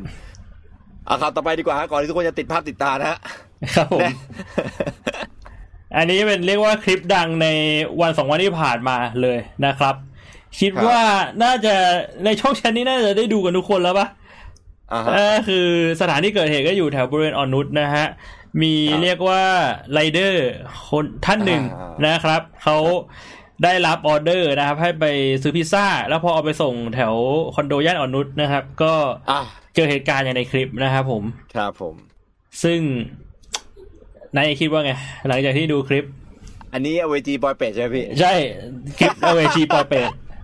อันนี้ผมอยากจะใช้พื้นที่สื่อตรงนี้เรียกความเห็นใจก่อนเลยในขณะที่ผมกำลังเล่น My Sweeper แก้ไขปัญหาชาวที่กำลังกวนใจอยู่พี่บวกก็โผล่มาในไลฟ์ผม แล้วก็บอกว่าพี่ขอร้องกันไนท์ดูคลิปนี้ทีไอ้เราก็นึกว่าพี่ชายที่เรารักมีอะไรสำคัญต้องเร่งด่วนกูก็หยุดกู้ระเบิดมาเปิดดูกู วันนั้นทั้งวันนี่ผมแบบตอนขี้อยู่ผมนั่งไงนั่นอะแบบจริงๆนะพี่ คือพอสตรีมเสร็จใช่ป่ะผมไปขี้แล้วแบบว่า ไม่ออกเหรอคะ ไม่ออกเหรอคะเหรอคะเหรอคะผมแบบหลอนกับหูตัวเองแบบว่าแล้วผมก็งงว่าพี่ทำอย่างนั้นไม่ทำเคี้อะไรวะแม่งมันโคตรหลอนหูเลยอะแล้วแบบแม่งทำให้กูสงสัยว่า มันไม่มีทางอะ อย่างความคิดเห็นอย่างแรกผมเลยนะ ไม่ผมว่ามันเป็นมันเป็นไปไม่ไม่ได้เลย ที่เขาจะเป็นคนสติเอ่อแบบไม่ปกติ เขาเป็นคนปกติแน่นอน อันนี้คือความเชื่อผมนะคือแกล้งผมบ้าว่าเขาเป็นคนปกติ แกล้งบ้าได้ข้าวฟรี อันนี้คือแบบว่าค่อนข้างมั่นใจเลย ผมว่ามัน เดี๋ยวนี้มีแต่แอดมินเพจข่าวปลดมาปรากฏตัวไอ้เหี้ยผู้หญิงคนนี้ก็จะเป็นหนึ่งในแอดมินเพจข่าวปลดด้วยเช่นเดียวกันพี่ มันมันกลัวต้องตีนโคตรอะ แล้ว มันมีคนไปขุด อันนี้อันนี้อันนี้อันนี้คือเพิ่มเติมจากความเชื่อคืออ่าคือข้อมูลแล้วมันมีพี่เห็นใช่ไหมพี่มีคนไปขุดใช่ใช่รูปเขาแล้วผมก็ไปนั่งดูในเฟซเขาปกติผมไม่ส่องเฟซใครนะผมเป็นผมเป็นประเภทไม่ชอบแบบอยากไปรู้อดีตไม่อยากไปรู้อะไรแต่อันเนี้ยผมสงสัยไงมันติดหัวเราด้วยไง ผมก็ไปดู เขาไม่ได้จบนอกกันนะพี่ เขาไม่ได้จบนอกดีดีกรีดี แบบว่ามีแบบดูมีที่ทำงานดี หมายถึงที่เขียนไว้ในโปรไฟล์นะครับ ซึ่งมันมีมหาลัยอยู่จริงอะนะ ผมก็ไม่รู้เขาเรียนจริงหรือเปล่า แต่มันมีรูปที่เขาไปต่างประเทศด้วยอะไรอย่างเงี้ย คือแบบเลื่อนมาดูแล้วผมก็รู้สึกว่า เฮ้ย การพิมพ์พูดคุยต่อโต้ตอบกับเพื่อนใน Facebook ของเขาอะมันก็เป็นคนปกติเออเพราะฉะนั้นผมไม่คิดว่าแต่ว่าเฟซเขาอะล้างมาประมาณสองปีนะพี่ เหมือนกับที่ที่โพสต์ล่าสุดประมาณสองพันหกสิบสามก็คือประมาณปีปีกว่าๆแล้วประมาณปีครึ่งอะไรเงี้ย ผมไม่คิดว่าช่วงเวลาปีครึ่งจะทำให้คนแกเป็นแกเป็นบ้านะ เออ ผมคิดว่ามันต้องมีเหตุการณ์อะไรสักอย่างหนึ่งที่ที่ทำให้เขาแบบไม่มีตังค์แดกอะว่าอาจจะเป็นอาจจะเป็นเอ่ออันนี้คือแค่แบบว่ายกตัวอย่างเฉยๆนะครับ ยกตัวอย่างแบบว่าตามความคิดว่ามันมันมีอะไรสักอย่างที่ทำให้คนต้องทำแบบเนี้ยนอกจากการเป็นคอนเทนต์เรียก t ิ k t o k อะแฮชแท็กแฮชแท็กเอาเวจีปอยเปดแฮชแท็กกินข้าวฟรีทำยังไงดีแฮชแท็กเจ็ดร้อยสิบบาทจ่ายให้ไม่ได้หรอคะหรอคะหรอคะคือถ้าถ้าไม่นับแบบว่าจะทำ content แบบเนี้ยผมคิดว่าเขาน่าจะเขาน่าจะปอจีเนี่ยน่าจะไม่มีตังค์ เอออ๋อปีหกศูนย์ใช่ไหมเออถ้างั้นโอ้โหนานนะสี่ปีอะเออผมคิดว่าสี่ปีมันอาจจะแบบช่วงเวลานั้นมันอาจจะมันอาจจะเขาอาจจะทำอะไรผิดพลาดสักอย่าง แล้วก็แล้วก็สิ้นหนทางจริง ๆ แล้วอยากอยากจะกินพิซซ่ามากๆอะมันก็ต้องทำอย่างนั้นนะพี่ไม่งั้นพี่พี่นึกถึงเหตุผลอะไรอะที่คนจะเป็นแบบเนี้ยผมว่าเขาไม่ได้บ้าแน่นอนชัวร์ ในมุมพี่พี่พี่มองตรงข้ามกันไหนแบบสิ้นเชิงเลยเรื่องเนี้ยพี่พี่บอกว่าเขาบ้าเขาหลุดเลยเหรอพี่มองว่าคนที่ทำแบบนี้ได้ไม่ไม่ไม่มีทางปกติอะต่อให้ต่อให้ต่อให้เวลาแบบว่า 99%ในชีวิตเขาเขาจะทำตัวปกติแค่ไหนอะแต่ถ้าสมมุติว่าเขามีช่วงเวลาที่เขาทำแบบเนี้ยคือเขาไม่ปกติเว้ยคือ พี่ค่อนข้างว่าพี่ค่อนข้างมั่นใจว่าในชีวิตเนี้ยพี่จะไม่เห็นไหนทำแบบเนี้ยนึกออกปะหรือหรือคนที่พี่รู้จักอะแบบ พ่อพี่แม่พี่อะเขาก็จะไม่มีทางทำแบบนี้เว้ยสสำหรับพี่กับไนท์อะคือมันมันต่างกันตรงนี้ไงในในมุมไนท์อะไนท์ใช้คำปกติไม่ตัดสินอ่าปกติหรือไม่ปกติไนท์ตัดสินโดยว่าแบบไอ้ยช่วงช่วงอื่นเขาก็ใช้ปกติชีวิตเขาก็ปกติอ่าแต่สำหรับพี่อะอ่า คนปกติกับคนไม่ปกติแม่งต่างกันแค่หนึ่งเปอร์เซ็นต์เนี่ยแหละไม่ ผมผมขอผมขอแยกพี่ ถ้าสมมุติว่ามติประชุมคอเย็นบอกว่าคอนเทนต์หน้า เราจะต้องมีการบทลงโทษสักอย่างหนึ่งเลยบทลงโทษให้คนไปทำอย่างเงี้ย ถ้าผมโดนผมจะไม่เกรงใจที่จะทำพี่ ไม่ไม่อันอันอันอันนี้ต้องแยกกันก่อนว่าเขาทำอ่าคอนเทนต์หรือเปล่า หรือว่าอันนี้แม่งคือแบบว่าเขาโดนแอบถ่ายจริงที่บอกใช่อ่าถ้าถ้าถ้าเป็นคอนเทนต์ถ้าเป็นคอนเทนต์เออมันคือมันคือการแสดงไงในในมุมของใช่การแสดงอะก็คือแบบว่าเขาแสดงไปแบบนั้น แต่ว่า ถ้าสมมติว่าแบบมันไม่ใช่คอนเทนต์อะคือแบบชีวิตจริงอะกูแบบเขามีการคิดไต่ตองมาก่อนอะว่ากูจะทำแบบเนี้ย อันนี้คือไม่ปกติแล้วไม่ปกติในมุมของพี่อะมันอาจจะไม่ใช่แบบว่าเขาเป็นคนบ้าหรือเขาควบคุมตัวเองไม่ได้นะ แต่คือแบบเขาเป็นอารมณ์แบบไซโคแพดอะนึกออกปะไซโคแพดคือคนที่แบบว่า เออ พอพูดในมุมพี่ผมเก็ตว่ะเออคือมองในมุมไหนก็ไม่มีทางปกติ เพราะว่า ถ้าคนปกติคิดจะทำอะไรไม่ปกติอย่างนี้ก็เท่ากับว่าเขาเป็นคนไม่ปใช่กติเออใช่ว่ะไอ้ถ้าเหี้ยถ้าในสมองเขาผไคิดมันมีการไต่ตองแล้วว่าแบบ อันนี้แหละคือโปรเซสที่จะทำให้กูหลุดออกจากสถานการณ์นี้ได้คือเขาไม่ปกติแล้วเว้ยคนปกติก็คือแบบว่าไอ้เชี่ยกูโดนจับได้แล้วว่ะคือคือคนปกติอะมันจะแบบว่าอาจจะแบบแกล้งเนียนคือกูจะไม่จ่าย แต่ถ้าโดนจับได้อะปฏิกิริยามันจะไม่ใช่แบบนี้แน่ๆมันจะต้องแบบไอ้เชี่ยพี่ผมขอโทษว่ะหรือแบบ เออโดนจับได้แล้วเขินแล้วแบบว่าแล้วแบบว่าไอ้เชี่ยเออเออเออนั่นเนอะพี่โทษทีเออมันมันแบบมันมันมันมันไม่ใช่ มันไม่หรือค้าหรือค้าหรือค้าหรือค้าแน่นอนเออะอมันไม่มีทางเป็นอย่างนั้นได้จริงๆเออะอเพราะว่า อันนี้มันแบบมันฉีกไปเลยอะเชื่อแต่ไม่แน่เขาอาจจะเป็นโคตรแบบเทพเจ้าสมบัติมงกุฎก็ได้นะพี่แบบว่าสำนักคนทรงเลยเจออย่างนั้นเสร็จปุ๊บแบบกลับเข้าไปข้างในแล้วก็มีเพื่อนรออยู่ข้างในแล้วก็มึงก็ได้พิซซ่ามาแล้วเป็นไงสวยๆป่ะชิวๆป่ะวะไอ้อย่างเงี้ยมันอาจจะเป็นแบบการสวมหน้ากากของเขาอะไอ้เหี้ยแบบ อืม ไม่รู้เลยว่ะแต่ แต่เห็นมีคนบอกว่าแบบมีแบบในในในคลิปข่าวที่ผมดูนะ มีคนบอกว่าเขาเขาเขาไม่ปกติจริงๆเพราะว่าเขาทำแบบเนี้ยกับหลาย ๆ อย่างหลายเหตุการณ์ ซึ่ง ถ้ามันมีหลาย ๆ เหตุการณ์รวมกันมันก็อาจจะแบบขยายความความไม่ปกติของเขาได้อย่างมันมีผมจำไม่ได้มันมีคลิปเหมือนเขาไปด่าเด็กสักคนหนึ่งอะนี่ก็เป็นเด็กเลยนะพี่อ่าเออไปแบบไปด่าไปไล่ ถ้าเป็นอย่างนั้นก็ไม่น่าแล้วป่ะอันนั้นน่าจะอันนั้นน่าจะหลุดจริงอะเออ ไอ้เหี้ยสิ่งสิ่งเดียวเลยคือ สงสารพี่ไรเดอร์ใช่เหี้ยเลยอะคือ คือคือใช่ในหัวพี่พี่คิดแบบเดียวกันไหนเลยคือแบบว่า ถ้าถ้าเราเป็นไรเดอร์คนนั้นเราทำไงวะเออใช่ใช่พี่ อันเนี้ยคือแบบว่าแฟนผมเขาก็มาเล่นอันนี้ใช่ไหมคือแบบผมดูพี่เสร็จผมหลอนใช่ป่ะแล้วผมก็พยายามไม่พูดเลยผมไม่อยากเอาความหลอนไปใส่ใคร แฟนผมแม่งอยู่ในห้องแบบว่าสตรีมเสร็จแล้วเหรอคะเหรอคะเหรอคะไหนบอกว่าจะเลิกเที่ยงคืนแต่ตอนนี้ตีสองตกนรกแสนเอ่อสองแสนล้านชาติสองแสนล้านภพนะคะนะคะนะคะผมแบบเชี่ยกูเพิ่งโดนมาแล้วกูแบบว่าแฟนกูแม่งรอดักกูอยู่ในห้องแล้วกูแบบชีด แต่คือแบบในมุมมองนั้นคือเขาเล่นเป็นตลกไงแต่ผมอะเห็นสถานการณ์เนี้ยผมรู้สึกอึดอัดมากเลยนะพี่ ตอนผมเอดูออะผมผมผมผมแบบว่ามันขำในส่วนที่มันขำแต่ว่าผมรู้สึกอึดอัดแบบมากๆเลยเพราะว่าแม่งผมจะชอบเอาตัวเองไปอยู่ในจุดแบบนั้นนะพี่ใช่ป่ะแบบถ้าสมมติเราเป็นไรเดอร์คนนั้นอะเราทำไงอะมันมันแบบว่า คือพี่พยายามจินตนาการในหัวว่าแบบทำทำอะไรได้บ้าง ถ้าสมมติเราโทรเรียกตำรวจเอ่อถ้าเขา ปฏิเสธยังไงก็เสียงแข็งปฏิเสธแบบว่าห้ามจับตัวห้ามแบบว่าเขาจะไม่จ่ายตังค์อะไรเงี้ยเออแล้วแล้วแล้วแล้วเขาจะไม่จ่ายตังค์อะ อย่างนี้คือเราทำอะไรได้บ้างเขาเราโทรเรียกตำรวจเราไปล็อกแขนเขาได้ไหมหรือแบบนี้ถือว่าทำลายร่างกายหรือเปล่า มันมันน่าจะได้นะพี่ ถ้าถ้าเรียกตำรวจเราไม่ได้แต่ต้องตัวเขาแล้วตำรวจมาตำรวจเขาจะมาไกลเกลี่ยก่อนพี่เขาจะมาแล้วเขาจะมารับฟังความสองฝ่าย ซึ่งในกรณีแบบเนี้ยถ้าถ้าถ้ามองจากไอ้นี่ก็คือมีอยู่สองแบบคือเขาหันมาด่าตำรวจด้วยกับเขาเดินหนี ไม่ถ้าเขาเดินหนีก็แสดงว่าเขาเป็นคนปกติอะพี่นั่นแหละ ก่อนที่ตำรวจจะมาถึงอะเราสามารถไปล็อกแขนเขาได้ไหมไม่ได้พี่ไม่ได้ ถ้าเขาจะเดินขึ้นลิฟต์กลับขึ้นคอนโดไป เราก็ทำอะไรไม่ได้เราเราเรียกตำรวจมาเราต้องแจ้งข้อมูลให้ตำรวจให้เจ้าของหอเป็นคนบอกว่าคนเนี้ยชื่ออะไร อยู่ที่ห้องไหนแล้วก็ใช้หมายสารเรียกพี่ มันเหมือนในกรณีที่หลายครั้งที่เวลาเกิดประเด็นประเด็นขึ้นที่หอที่เป็นที่เป็นเหมือนกับว่าเขาเรียกว่าอะไรอะอ่า ยามไปยามไปล่วงละเมิดทางเพศผู้หญิงที่อยู่ในคอนโดอย่างนั้นนะแล้วพอตำรวจมาที่คอนโดก็คือต้องผ่านนิติก่อนอะและนิติบอกว่า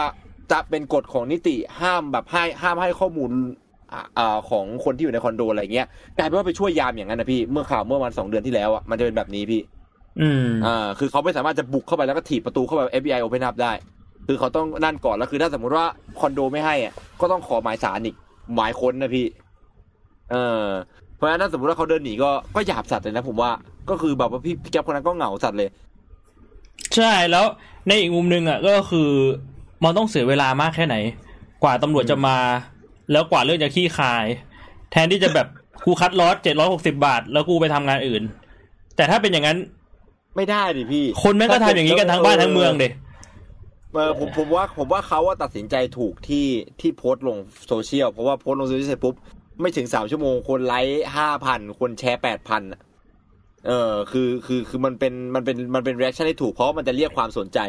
มาให้กับสังคม มันอาจจะไม่ใช่วิธีที่ดีที่สุด มันไม่ใช่วิธีการแก้ไขปัญหาที่ต้นเหตุที่ดีที่สุดแน่นอนอะการเรียกโซเชียลวันระเบิดทุกครั้งอย่างเงี้ยแทนที่กฎหมายจัดการได้เนี่ยไม่ใช่ไม่ใช่ความคิดที่ดี แต่ผมว่ามันเป็นอะไรที่เซฟสุดที่เกิดขึ้นแหละอืม คิดว่านะ เนี่ย แล้วประเด็นขาก็ดูเป็นคนดีด้วย คือประเด็นเนี้ย พี่ว่ามันเอาไปพ่วงกับไอ้คอมเมนต์ตอนแรกที่พี่อ่านได้นะไอ้เรื่อง criminal ครับ justice หรือว่าการกระทำผิดในสังคมว่าแบบ ถ้าสมมุติว่าเราไม่อ่าปรับให้กฎหมาย มันรุนแรงจนคนกลัวแล้วทำยังไง คือถ้าในมุมเนี้ย สมมุติว่ากฎหมายมันไม่รุนแรงคนไม่กลัว แล้วเรามีวิธีอื่นยังไง ที่จะทำให้พฤติกรรมนี้มันมีน้อยลงอะ เพราะว่าถ้าสมมติว่าอย่างปัจจุบันเนี่ย ถ้ากฎหมายทำอะไรพฤติกรรมนี้ไม่ได้ พฤติกรรมนี้มันก็จะมีแต่เพิ่มขึ้นเพิ่มขึ้นปะแล้วสุดท้ายคนที่จะโดนผลกระทบก็คือ คนที่ทำมาหากินสุจริต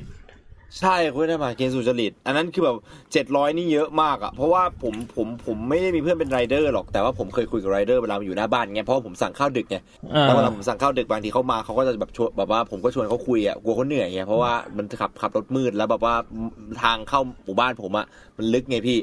ผมก็จะฟีลเหมือนกับว่า เอ้ยพี่ขับมันเหนื่อยไหมกินน้ำหน่อยพี่อะไรเงี้ยแบบผมให้ติปไปในแอปนะพี่มันได้เต็มเบ้าอะไรอย่างเงี้ยเออ แล้วแบบผมก็จะถามเขาว่าแบบว่ารอบหนึ่งอะได้เท่าไหร่ น้อยมากครับพี่ แบบว่าถ้าสมมติว่าคนที่สั่งไม่ให้ติปเนี่ยไรเดอร์จริง ๆ แบบว่าได้เงินแบบไม่ได้ไม่ได้เยอะขนาดนั้นนะเจ็ดร้อยนี่น่าจะแบบว่าทั้งวันของเขาเลยนะอืมผมคิดว่านะ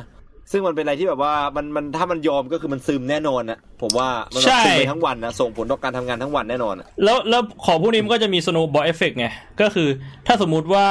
มีคนทำแบบนี้แล้วแบบ get away with it หรือว่าไม่ได้ถูกลงโทษ หรือแบบถูกลงโทษแบบนิดเดียวอะคนมันก็จะทำแบบนี้มากขึ้น แล้วพอคนมาทำแบบนี้มากขึ้นอะคนที่ทำมาหากินสุจริต ก็ไม่อยากจะทำมาหากินสุจริตอีกต่อไปหรือเปล่า ตรงนี้เนี่ยเป็นไปได้นะก็อ่าใครที่มีความรู้เรื่อง criminal justice ก็รบกวนให้ทัศนะในเรื่องนี้ด้วยนะครับ ว่าเรื่องนี้เนี่ยมันมันจะส่งผลยังไงกับสังคมแล้ว แล้วคิดว่าในมุมของผู้ที่ศึกษา criminal justice อย่างแบบเอ่อลึกซึ้งเนี่ยมันมันมีวิธีไหนที่จะ แก้ไขปัญหาได้ดีกว่านี้ อะไรอย่างเงี้ยนะฮะถ้าเราไม่ได้ลองลองปรับว่าโทษมันต้องแรงกว่าเนี้ยเออ ลองลองคอมเมนต์กันเข้ามาเผื่อบางทีเราอาจจะได้รับรู้วิธีอะไรใหม่ใช่ๆนะครับผมที่จะช่วยให้เรา enlightenment มากขึ้นเอ่ออันนี้ผมเห็นผมเพิ่งเห็นคอมเมนต์ของ Facebook คุณฟุกนะครับผมคุณฟุกจังไร นะบอกว่าทำงานไรเดอร์ขับส่งเช่นกัน ถ้าเกิดเหตุนี้คุยแทบไม่ได้มีทางเดียวคือต้องปล่อยไปครับ เพราะว่าแทบอะไรไม่ได้ประมาทไม่เช็คยอดก่อนส่งสินค้า ในกรณีแปลว่าอ่า procedure ที่ที่ควรเป็นจริง ๆ แล้วก็คือก่อนเขาจะจ่ายเงิน เราห้ามส่งของให้เขาถูกไหมฮะอันนี้คือวิธีป้องกันตัวถูกปะในฐานะไรเดอร์เออคิดว่าในแชทน่าจะมีไรเดอร์อยู่หลายท่านนะครับนั่นคือนั่นคือวิธีป้องกันที่ถูกต้องปะคือถ้าสมมติว่าของยังอยู่ในมือเราอะเราทำอะไรได้ปะคือถ้าของอยู่ในมือเขาอะอันนี้ในกรณีคือตกไปอยู่ที่ กฎหมายแน่นอน คือเราทำอะไรไม่ได้แล้วไปแย่งของจากมือก็ไม่ได้ด้วย เออ แต่ถ้าสมมติว่ายังไม่ให้คืนไปเนี่ย อันนี้คือเราทำอะไรได้ปะเราแบบส่งของคืนร้านค้าได้ปะหรือแบบว่าเราเรียกเงินอะไรสักอย่างได้ปะอืม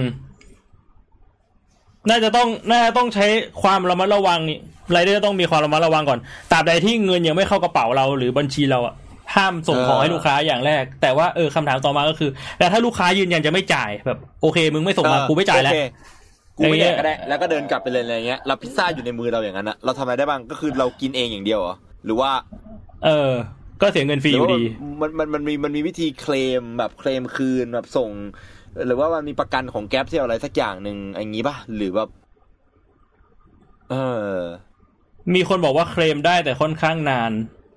โอ้โหมีเคลมด้วยเหรอเคลมเออของกินอะนะนี่มันเคลมยังไงวะเออ ในข่าวเขาบอกว่าทำท่าเหมือนโอนเงินในแอป แต่ไม่ได้โอนจริงค่ะอ๋อก็คือแบบว่าไรเดอร์ก็เห็นว่าแบบโอนแล้วก็เลยแบบยื่นคือมันเป็นธรรมดา คือเอาง่ายๆก็คือร้อยทั้งร้อยทั้งร้อยของแบบที่มันเอ้ยแต่มันมันมันใช้ในกรณีเดียวกันไม่ได้เพราะผมใช้ตัดบัตรไงอันนี้คือไรเดอร์เห็นใช่ไหมฮะว่าแบบว่าผมใช้ตัดบัตรอะไรเงี้ยไม่ได้ใช้เงินสด เพราะว่าเงินสดมันคือไรเดอร์ต้องจ่ายก่อนถูกปะหรือแบบโอนเงินก็คือแบบว่าไรเดอร์ต้องจ่ายไปก่อนใช่ไหมมันมันก็จะรู้ตัวใช่ปะแต่อันนี้คือแบบผมใช้ตัดบัตรตัดบัตรนี่มันเข้ามันมันเข้าแบบร้านอาหารโดยเฉพาะเลยปะเขาก็เลยยื่นให้ผมก่อนแบบไม่ไม่ได้ไม่ได้เช็ค อืม ถ้าตัดบัตรไม่ได้ครับมันน่าจะแบบว่าไรเดอร์เป็นคนที่ชอบ โอ้อันนั้นไรเดอร์ผิดด้วยเหรอ ทางทาง Grab มันเรื่องเยอะต้องทำหลายอย่าง เลยส่วนใหญ่ก็เลยแบบเสียเวลา อ๋อ คือมันเคลมได้แต่มันเสียเวลาแบบว่า โอกาสได้น้อยกว่าสินะเคลมได้ผ่านยากครับบางกรณีต้องเอาของไปไว้ที่ออฟฟิศอีก โอ้โห ต้องขับรถเสียค่าน้ำมันไปอีก เสียเวลาทำงานไปอีก เชี่ย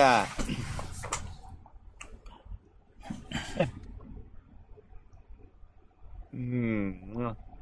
ถ้าไม่มีตังค์จ่ายเราต้องยกเลิกแล้วส่งของให้ร้านค้าครับอีกกรณีกินเองเลยครับ จ่ายมาแล้วอย่าให้เหลือหวยมันก็ไม่มันก็ไม่ใช่ทางออกที่ถูกอะเนาะใช่เพราะว่าอีกกรณีสมมติแบบใช่เพิ่งกินมาอิ่มๆอะไรเงี้ยเออ แล้วเจ็ดร้อยหกสิบอะผมกินพิซซ่าบ่อยนะเจ็ดร้อยหกสิบนี่คือกินสองสามคนแน่นอนนะพี่มันไม่ได้กินคนเดียวอ่ามัมันเยอะแน่นอนอะคือพิซซ่าราคาไม่แพงเลยครับจริง ๆแล้วอะแบบว่าสมัยเนี้ยคือแบบโปรโมชั่นพิซซ่าถ้าสมมติว่าดูในแอปมันมีตลอดไงคือเจ็ดร้อยหกสิบนี่คือมึงสั่ง party set อะ มึงมีทั้งไก่มึงมีทั้งสปาเกตตี้มึงมีพิซซ่าถาดกลางเผื่อๆจะถาดใหญ่ด้วยมีโค้กมีแบบ waffle fry อะไรอย่างเงี้ยคือแบบมึงโหไรเดอร์มันจะเอาไปกินที่ไหนหมดอะมัน แล้วเขาก็ไม่ได้อยากจะเสียตังค์มากินพิซซ่าด้วยเฮี้ยโคตรแย่อะใช่เพราะแต่สัตว์เพราะดูในคลิปคือถุงแบบว่าเบอร์เลอร์อะเออผมก็เห็นเออผมไม่แบบเบ้อเริ่มเลยอะ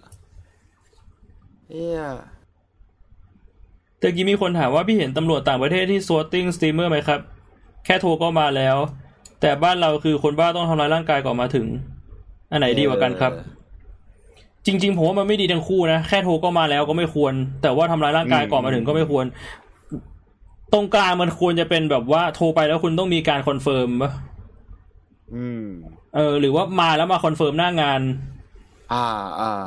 ก็อาจจะแฟร์แล้วก็ถ้าใช่สมมติว่าอาจจะดีกว่ามันเป็น false report บ่อย ๆ เนี่ย ผมว่ามันต้องมีการ track เบอร์ว่าใครเป็นคนแบบโทรมาแกล้ง คนโทรมาแกล้งก็ต้องมีบทลงโทษทางกฎหมายนะ ผมคิดว่า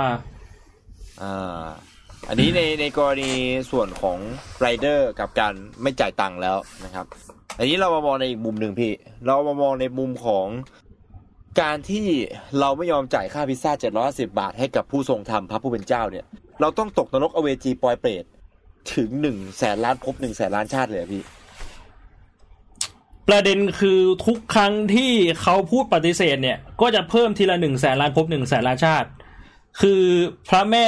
ก็บอกว่าให้ยืนนิ่งๆ แต่ว่าคุณไรเดอร์ก็ปฏิเสธ พระแม่ก็เลยสาบแช่งเพิ่มเป็นสองแสนล้านภพสองแสนล้านชาติของแสนล้านชาติเอ่อแล้วพอจะแตะตัวห้ามแตะตัวก็ยังปฏิเสธ ยังไม่เชื่อฟังก็เป็นสามแสนล้านภพสามแสนล้านชาติเฮีย โหแบบโยบาลแม่งเกาหัวแล้วอะมึงเพิ่มงานให้กูทำเฮียแล้วเนี่ย แค่นี้คนชั่วมันก็เยอะล้นนรกกูแล้ว มึงส่งแบบไรเดอร์ที่แบบส่งพิซซ่าลงมาทำเฮียอีกหนึ่งแสนล้านพบหนึ่งแสนล้านชาตินี่เย็ดแม่คำถามที่สำคัญกว่านั้นก็คือ อยู่ที่ประเทศไทยทำไมไปตกนรกที่อเวจีปอยเปรตนรกประเทศไทยกับนรกที่ปอยเปรตมีการส่งคนบาปข้ามแดนเหรอ อันนี้เนี่ย เนี่ย ไอไอไอ้ไอคำว่าเวทีปอยเปรตนี่แหละทำให้ผมคิดว่า มันมันมันปั่นหรือเปล่า คือแบบว่ามันทำไมมันต้องเป็นเวทีปอยเปรตมันเป็นเล่นพนันมาเหรอหรือเชื่ออะไรวะทำไมมันต้องเป็นเลยคือในมุมพี่พี่คิดว่าแบบว่า ตอนนั้นอะ คือเขาโดนจับได้แล้วเนี่ยหรอกปะถ้าลองลองแบบว่าลองจินตนาการว่าเราเป็นผู้หญิงคนนั้นอะ คือโดนจับได้แล้วอ่าแล้วแบบ ไอ้เชี่ยกูจะทำยังไงถึงจะรอดจากสถานการณ์ดีดีวะ แล้วก็แบบอืมคำแรกที่นึกขึ้นมาในหัว มันไม่ได้แบบมีการกลันกรองอะไรหรอกแม่งแบบคำว่าปอยเปรตนึกขึ้นมา คืออเวจีปอยเปรตถ้าสมมตินึกถึงเชี่ยลาสเวกัสแม่งก็อเวจีลาสเวกัสแล้วอะแล้วพอพอมันหลุดปอยเปรตไปแล้วมันก็แบบไอ้เชี่ยกูปอยเปรตแล้วกูแบบ go with the flow กูปอยเปรตรัวๆไอ้ เหี้ยพูดแต่มันแบบว่า flow แปดบาร์จริงไอสัตว์ Love is now the voice on อะซีซั่นโฟเลยอะไอ้คือแบบผมมานั่งฟังแล้วแบบว่าเฮ้ยเขาคิดไวนะแล้วเขาไม่สะดุดเลยด้วยพี่เออคือเขาไม่มีการพูดตะกุกตะกักเลยนี่คือแบบว่ามันคือการแบบว่าอาชญากรรมที่จัดหน้าฉากมาอย่างดีแล้วเตรียมตัวที่จะขโมยพิซซ่าและยังแบบ condemn แบบสาบแช่งให้กับคนส่งพิซซ่าแม่งไปตกนรกอเวจีอะคือแบบว่าเป็นการ โอ้โหเชี่ยมีความผิดหลายสถานเลยอะแต่ไม่รู้ว่าถ้าสมมติเราไปขึ้นศาลแล้วผู้ไอแบบผู้พิพากษาจะตกกับโลกเวจีบอลเป็ดด้วยหรือเปล่านี่คือสิ่งที่ผมอยากรู้ที่สุดเลย ว่าเพราะว่าผมดูทรงพี่ไรเดอร์คนนั้นแล้วว่าเขาอะผมไม่รู้ว่าพี่เห็นเฟซแกหรือเปล่าอ่าแต่อันอันเฟซเฟซเฟซหลักของแกเลยที่แชร์เรื่องเนี้ยอ่าคือแกน่าจะเอาเรื่องไปถึงกฎหมายแน่นอนอืมและทีเนี้ยถ้าสมมติว่าส่งหมายศาลไปแล้วแบบว่าเอ่อไปถึงหน้าศาลอะแบบเขาจะยังแบบคิดโรอะแบบต่อไปหรือเปล่า แบบว่า ไม่สามารถตัดสินพระผู้เป็นเจ้าได้นะคะ เออไม่สามารถตัดสินพระผู้เป็นเจ้าได้นะคะตกลงนะคะสิบแสนล้านชาติสิบแสนล้านปีนะคะนะคะนะคะแล้วแบบว่าไอ้เหี้ยคือมันแล้วมันตัดเกาหัววะทั้งนั้นะ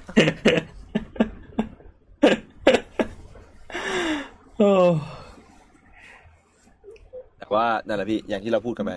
ไม่มีชื่อเสียงที่แย่พี่ อย่างน้อยคือตอนนี้ถ้าเขาทำติ๊กต็อกเนี่ย น่าจะดังเลยพี่ หมายถึงไรเดอร์หรือหมายถึงพ่อแม่ พ่อแม่พี่พระผู้เป็นเจ้าโอ้ก็เรียกว่าเป็นคราวเคราะห์ของไรเดอร์นะฮะซึ่งก็เป็นเรื่องราวที่แบบว่าเกิดขึ้นบ่อยครั้งนะ เพียงแต่ครั้งนี้มันแบบ มันพีคจัดใช่ใช่ใช่ไอไอ้ไอ้เอาจริงๆแล้วไอ้เรื่องการแบบโกงของอะมันมีอยู่ทั่วไปอยู่แล้วใช่ไหมพี่มเรื่องการโกงของไม่จ่ายตังค์มีทั่วไป แต่โดยปกติแล้วจะเป็นการโกงหนีในกรณีที่เกิดขึ้นในไทยนะครับมซื้อของใน Twitter ซื้อของในแบบว่าแพลตฟอร์มที่เป็นแบบ P2P อะแบบเป็นอืม person to person อะไม่ใช่ผ่านตัวกลางอย่างอ่าธนาคารอย่างเงี้ยแบบว่าเฮ้ยคุณโอนมาก่อนเราเอาของให้คุณให้มาก่อนเราเอาเงินโอนอะไรอย่างเงี้ย มันเกิดการโกงขึ้นแบบโอ้โหรายวันนี่คือแม่งเป็นพันเคสอะคุณเนยแค่ในทวิตเตอร์อย่างเดียวนะผมบอกไว้ก่อนเลยอันนี้คือผมเห็นจากตอนที่แบบเพื่อนผมเขาแบบ trade ของอะไรอย่างเงี้ยมันโกงกันจนแบบผมเห็นจนชินเนี่ยคือ trade ของสักสิบชิ้นแม่งจะโดนโกงสักชิ้นหนึ่งอะยี่สิบาทแม่งก็เอาแต่ยี่สิบาทได้ร้อยคนก็สองพันไงอ่าถูกปะเออเรื่องมันเป็นเรื่องปกติใช่ แต่กรณีแกล้งบ้าเนี่ยไม่ค่อยเห็น เพราะอ่าอันนี้คือมันเป็นแบบต่อหน้าไงพี่ปกติมันจะเป็นการรับโอนแล้วก็แบบว่าเหมือนกับผ่านไม่เห็นตัว messenger ใช้เฟซปลอม ใช้อะไรเงี้ย ตอนที่เราอยู่เพจไอโดตาน่าจะเห็นบ่อยใช่ไหมพี่ไออ่า Dota Dota Two ดราม่า Dota Two ซูเปอร์มาร์เก็ตอย่างเงี้ยจะมีคนมาโกงกันแบบในออนไลน์เนี่ยเป็นเรื่องปกติ ใช่ แต่ต่อหน้านี่คือแบบ แม่งแบบว่าสามารถนะ อันนี้คือ ต่อหน้ามันต้องเป็นความสามารถอะไม่จิตใจมันต้องเข้มแข็งจริงๆอะโจริงไม่แบบว่ามันทำได้ยังไงวะมันสุดยอดไปเลยอะเพราะว่า เออคือในในกรณีของพี่ผมเห็นด้วยนะ ก่อนที่อาจจะจบเรื่องนี้ผมเห็นด้วยใน statement ของพี่ที่ว่า ยังไงก็ไม่มีทางเป็นคนปกติ เพราะว่าคนปกติอะคิดจะทำเรื่องไม่ปกติเป็นแบบแผนขนาดนี้ก็คือมึงเป็นปกติแล้วมึงมีความผิดปกติทางจิต ไม่ได้แบบว่าเป็นบ้าเป็นบ้าแต่เป็นแบบ psychopath เป็นแบบจิตอ่อนใช่เออเป็นโรคจิตอ่อนๆนะเพราะว่าผมเคยเห็นคนบ้าจริง ๆ นะครับ คือที่หมู่บ้านผมอะมีคนบ้าเป็นเป็นด็อกเตอร์นะพี่อ่าแล้วโดนรถชน โดนแบบเป็นเป็นเป็นเป็นด็อกเตอร์เรียนจบแบบที่มหาวิทยาลัยจบดีกรีแบบโอ้โหชื่อเสียงโด่งดังที่บ้านนี่คือแบบว่าคิดว่าคนเนี้ยเนี่ยจะได้กลายเป็นแบบคนใหญ่คนโตแน่นอน โดนรถชนอ่าแล้วกลายเป็นบ้าเป็นคนบ้าหน้าเซเว่นอ่าคือแบบว่าบ้าจริง ๆ เลยอะแบบว่าแบบซื้อ Slurpee มา แล้วก็เอา Slurpee มาให้หมากิน อืมเออคือแบบซื้อ Slurpee มาแล้วก็เอาหลอดแบบว่าเอากินกินกินกินกิน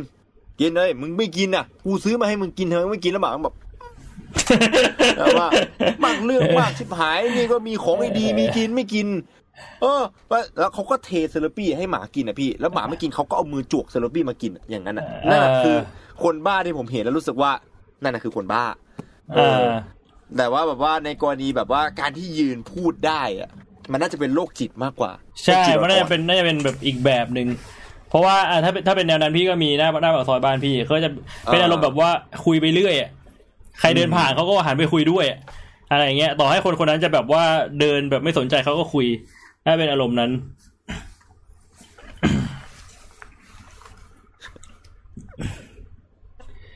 เป็นเรื่องเป็นเรื่องที่น่าสนใจมากๆนะครับสำหรับเรื่องนี้ อืม เวลาเห็นอะไรอย่างนี้แม่งมันโคตรอายเลย อะแม่งมันโคตรอายแบบอายแทนแต่เขาคงไม่ได้ไม่ได้อายหรอกถ้าสมมติว่าเขาเป็นโรคจิตอ่อนๆจริงนะเขาคงไม่ได้อายหรอกแต่เราเห็นแล้วเรารู้สึกอายแทนแล้วก็รู้สึกเศร้าด้วยแทนพี่ไรเดอร์ ก็ขอให้พี่ไรเดอร์ได้รับความยุติธรรมในเร็วๆนี้นะครับ ได้ได้เงินคืน และขอให้ได้เงินคืนเยอะกว่าเดิมด้วยเพราะถ้าขึ้นศาลเนี่ยแล้วเขาถ้าเป็นโรคจิตอ่อนๆแต่ไม่ได้เป็นบ้านี่น่าจะโดนนะพี่ เพราะว่าถ้าสมมติว่ามีความไม่สมประกอบทางสติแล้วตรวจพบเจอแบบเป็นบ้าจริงอย่างเงี้ยก็จะรอดก็คืออันนั้นก็คือพี่ไรเดอร์คือซวยสัตว์หมาเลย แต่ว่าถ้าสมมติว่าเป็นโรคจิตอ่อนๆน่าน่าน่าจะสามารถที่จะดำเนินคดีได้อยู่นะครับ แล้วก็ขอให้ได้ใช่เงินคิดว่าถ้าถ้าสมมุติว่าเป็นในกรณีที่แบบว่ากฎหมายไม่สามารถเอาผิดได้ น่าจะเป็นต้องต้องเป็นแบบว่าแบบที่นายพูดมา ก็คือเขาเป็นอยู่ตลอดเวลา แต่ถ้าแบบแบบนี้มันแบบมันไม่งั้นใครก็แกล้งบ้าได้อะเพื่อที่จะแบบหลุดจากโทษใช่ใช่ทางกฎหมายอะเออ เฮ้ยแต่มีเห็นมีคนบอกว่าร้านพิซซ่าเคลมเงินให้แล้ว โอ้ทางก็สบายใจอย่างน้อยก็ได้เงินคืนครับถึงแม้จะต้องเสียเวลา คือนะครับถือว่าอาจจะด้วยความที่ประเด็นนี้มันเป็นแบบไวรัลแบบหนักมากอ่ายังไงยังไงเขาก็ต้องคืนเงินให้ แต่ถ้าสมมติมันเป็นประเด็นที่แบบการออกมารับผิดชอก็ถือว่าดีนะใช่ถ้ามันไม่ได้ไวรัลเนี่ยก็น่าจะเออใช่ใช่ลำบากคือที่ที่ที่พี่จะพูดคือในกรณีที่ว่าถ้าสมมติว่ามันไม่มาเป็นไวรัลก็คือเขาก็อาจจะถูกละเลยได้ เออใช่ อาจจะปิ้วๆไปละเฮียเออถ้าเป็นอย่างนั้นก็คงแย่นะครับ ก็อย่างน้อยในกรณีนี้ก็ถือว่าเออ ไม่รู้ว่าผ่านไปด้วยดีหรือเปล่าแต่อย่างน้อยพี่ไรเดอร์ก็ได้เงินคืน ก็หวังว่าเออเขาจะปกติโดยเร็วไวนะครับเออออย่าให้มีผู้เสียหายคนอื่นเลยแล้วกันอืมเรื่องสองผ่านไปอีกแล้วนะครับ มีแต่เรื่องดีๆทั้งนั้นเลย ครับผมเอเรื่องที่สามเป็นเหตุการณ์ในประเทศไทยที่เกิดขึ้นนะฮะโอ้โหประเทศเรานี่ content นะฮะมีอะไรอยู่เรื่อยๆข่าวมาทุกเดือนไอสัตว์นึกว่าฟลอริดาสาขาสองอะข่าวแต่ละข่าวมันกูเห็นแล้วกูงงจริงอะไอ้ที่บางทีอะ เด้งมาหน้า feed ทีไรกูเกาหัวตลอดเลยว่านี่กูโดนปั่นหรือเปล่าวะกูต้องดูเพจก่อนตลอดว่าเพจอะไรแชร์มา เรื่องที่สามนี่ก็ข่าวหน้ามาแรงนะครับ ถัดจาก LVG ปอยเปตมาก็คือค่ะครับครับครับคีย์บอร์ดระเบิด ไอ้นี่ผมงงมาก คือบอกว่าผมเห็นข่าวแชร์กันแบบหลายรอบมากแล้วข่าวแต่ละข่าวแม่งแชร์เนื้อหาไม่เหมือนกันมันคือมันยังไงพี่เราคือตอนแรกอะ มันเกิดจากว่ามีเด็กในโรงเรียนโรงเรียนหนึ่งเสียชีวิต อ่า แล้วเขาก็เลยสืบเสาะว่าเสียชีวิตเพราะอะไร แล้วก็เออสอบถามเด็กในบริเวณนั้นๆ ก็บอกว่าคีย์บอร์ดระเบิดตอนแรก แล้วสืบไปสืบมาอีกปรากฏว่าไม่ใช่ ที่เด็กบอกว่าคีย์บอร์ดระเบิด เพราะว่าเด็กโกหก ความเป็นจริงคือ มีเด็กคนหนึ่งเอาปืนไทยประดิษฐ์มา แล้วก็ทำปืนลั่นใส่เพื่อน แล้วก็เสียชีวิตอืมทีนี้อืมพอเด็กคนนั้นโดนซัก ก็บอกว่าปืนเนี่ยขโมยมาจากพระอ่าอะ แล้วพอซักหนักขึ้นมาอีก ปรากฏว่าไม่ได้ปืนลั่น แต่ว่าเหมือนเป็นคู่อริกัน คือคือเด็กที่พกปืนไทยประดิษฐ์มา ไม่ได้เป็นคู่อริโดยตรงกับเด็กที่เสียชีวิต แต่ว่าเป็นเป็นเพื่อนของคู่อริคือสมมติไนท์ไปมีปัญหากับแทน แล้วพี่ไปเคลียร์กับแทน แทนไนท์ประมาณนั้นครับ แล้วพี่แล้วพี่ฆ่าแทนตายนึกออกปะอ่าฮะอ่าเรื่องราวมันครัเป็นบประมาณนั้น เออ ณตอนนี้นะข่าวมันมาถึงตรงนี้ ซึ่งมันก็เลยไม่รู้ว่าจริง ๆ แล้วมันจะยังจบที่ตรงนี้หรือเปล่าอะไรเงี้ยเพราะว่าตอนนี้มันก็แบบโยงไปเรื่อยแล้วไปสัมภาษณ์พระไปลองไปซักพระ พระก็ตอบอีกแบบนึงอะไรอย่างเงี้ย เออไอ้มันเหี้ยมันก็เลยโคตรหลอนเลยอะแล้วข่าวข่าวที่ผมอ่านนี่คือมันสั้นมากเลยอะไอ้พวกข่าวเพจอะมันมันมันมันจบแค่แบบว่ายี่สิบชั่วโมงที่แล้วมันจบแค่ว่าแบบว่าเออเด็กปืนลั่น เด็กทำปืนลั่นโดยไม่ได้ตั้งใจ ก็คือเอาปืนมาโชว์เพื่อนแล้วแบบตกใส่คีย์บอร์ดอะไรเงี้ยนี่คือข่าวแบบว่าแล้วแบบว่าเมื่อ21ชั่วโมงที่แล้วข่าวตอนแรกมันออกมามันก็ไวรัลแล้วอะที่บอกว่าคีย์บอร์ดระเบิดอะแล้วแม่งก็มีแบบกูรูออกมาบอกว่าแบบทำไมคีย์บอร์ดแม่งถึงจะระเบิดได้อะไรเงี้ยเพราะบอกว่าแบบอืมใช้พลาสติกที่ไม่ดีแล้วมีความเครียดสะสมที่พลาสติกจากโรงงาน จนในที่สุดพลาสติกมันก็กระเด็นออกและชิ้นส่วนของพลาสติกกระเด็นมาปักหัว เด็กเลยเสียชีวิต อะไรเงี้ยหรือบางคนบอกว่าแบบไฟฟ้าลัดวงจรแล้วเกิดระเบิดอะไรเงี้ยซึ่งในความเป็นจริงแล้วอะคีย์บอร์ดเนี่ยมันใช้ไฟไม่ถึง 5 วัตต์หรือ 5 โวลต์พี่ก็จำไม่ได้แหละที่แบบว่ามีคนเข้ามาพิมพ์อธิบายนะ มันไม่มีทางที่จะระเบิดได้เลย อย่างมากก็คือมันรัดวงจรแล้วมันก็เสียภายใน ไม่อืมไม่สามารถเกิดระเบิดได้ด้วยด้วยกระแสไฟแค่นั้น อะไรอย่างเงี้ยนะก็คือเป็นการตอกหน้ากูรูทั้งหลายที่ออกมาพิมพ์ กูรูด้านไอทีอะไรเงี้ยหลาย ๆ คนอ่าอ่าอ่าเออน่าจะเห็นอยู่ในหลาย ๆ เพจนะฮะ ตอนแรกที่ยังไม่ได้ออกมาบอก ที่ข่าวยังไม่ได้ออกมาบอกกันนะ ว่าจริงๆแล้วเป็นปืนลั่น เออเพราะว่าพอพอเด็กทำปืนลั่นปุ๊บ ก็เลยบอกเพื่อน ๆ ว่าแบบเฮ้ยช่วยโกหกให้กูหน่อย บอกว่าคีย์บอร์ดระเบิด และไอ้ภาพข่าวที่เห็นว่าคีย์บอร์ดมันระเบิด ก็เพราะว่าปืนที่ยิงมันไปโดนคีย์บอร์ดด้วยมั้งประมาณนั้น เออ อืม คือ คือผมอะเคยเห็นปืนไทยประดิษฐ์มากับตัวเลย เพราะว่าพ่อผมอะเขาเขาเขาเขาเคยทำปืนไทยประดิษฐ์คือสมัยก่อนที่บ้านใต้บ้านผมอะมีระเบิดมีระเบิดขวดทำมือของพ่อกับปืนไทยประดิษฐ์อยู่ใต้บ้านจริงๆปืนไทยประดิษฐ์น่าจะมีอยู่ในห้องนอนพ่ออยู่เลยอืมทุกวันเนี้ยนะครับคือปืนไทยประดิษฐ์มันก็ไม่ได้ต่างอะไรกับเอ่อตัวปืนจริง ๆ ที่มีไกปืนมากอะนะครับ มันอืมมันเป็น feel เหมือน shotgun อะเป็น feel เหมืออืนม shotgun ที่หน้าตาเหมือนปืนพกอะนี่มันมีหลากหลายรูปแบบด้วยแต่ของที่ของที่ผมเห็นเนี่ยของพ่อก็คือเป็นแบบยิงสองนัด คือเป็นปืนเอ่อ shotgun เอ่อมันเหมือน feel shotgun ในขนาดไซส์ประมาณเอ่อตัวปืนพกอะไรเงี้ย แล้วไกมันก็ค่อนข้างแข็งนะครับ ไม่ใช่ว่าผมเคยจับหรอกนะ แต่ผมเคยถามพ่อออืมเพราะว่าแบบพ่อผมเขาเคยพูดเรื่องว่า ในอนาคตเนี่ยแบบว่าอยู่ในประเทศไทยเนี่ยควรจะมีปืนพกแล้วก็มีใบอนุญาตติดตัวไว้ เขาบอกว่าเขาบอกกับผมเลยว่าประเทศไทยเป็นประเทศเป็นที่ที่อันตราย แล้วคือเราควรมีใบอนุญาตพกปืนเอาไว้เผื่อในกรณีที่มีโจรบุกเข้ามาในบ้าน อย่างน้อยถ้าสมมติในแย่สุดเราติดคุกเนี่ย คือ ติดคุกในข้อหามีอาวุธปืนหรือหรือยิงคนตายเนี่ยยังดีกว่าโดนฆ่าตายพ่อผมอืมบอกมาอย่างนี้เขาก็เลยแบบพูดถึงเรื่องปืนให้ฟังบ่อยมากๆนะครับ อ่าเอ่อตัวปืนเนี่ย ผมว่ามันเป็นไปได้ยากมากที่มันจะตกแล้วลั่นนะพี่ คือในกรณีที่เราไม่ได้จับอย่างเงี้ยนะพี่เอออะถ้าสมมติว่ามันลั่นอย่างเงี้ย มันใช้คำว่าตกแล้วลั่นกับคีย์บอร์ดไม่ได้ถูกป่ะพี่ใช่แต่ถ้าลั่นกับคีย์บอร์ดเป็นกรณีที่ว่าปืนยังไม่ได้ยิงอยู่บนอากาศ แต่เราปล่อยให้ล่วงลงไปแล้วไปตกกระทบ ซึ่งไกลมันแข็งพอผมว่าไกลมันแข็งพอที่มันจะไม่ตกกระทบแล้วมันจะโดนยิงนะอืมมันมันมันเป็นอะไรที่แปลกมากๆเลย มีมีอีกเรื่องหนึ่งที่ค่อนข้างสนับสนุนว่า อันเนี้ยไม่ใช่ปืนลั่น แต่ว่าเด็กตั้งใจยิงคืออะไรรู้ไหมคือเหมือนว่าเด็กแม่งเป็นสองแก๊งเลยอะไม่ใช่แค่สองคนครับทะเลาะกัน คือ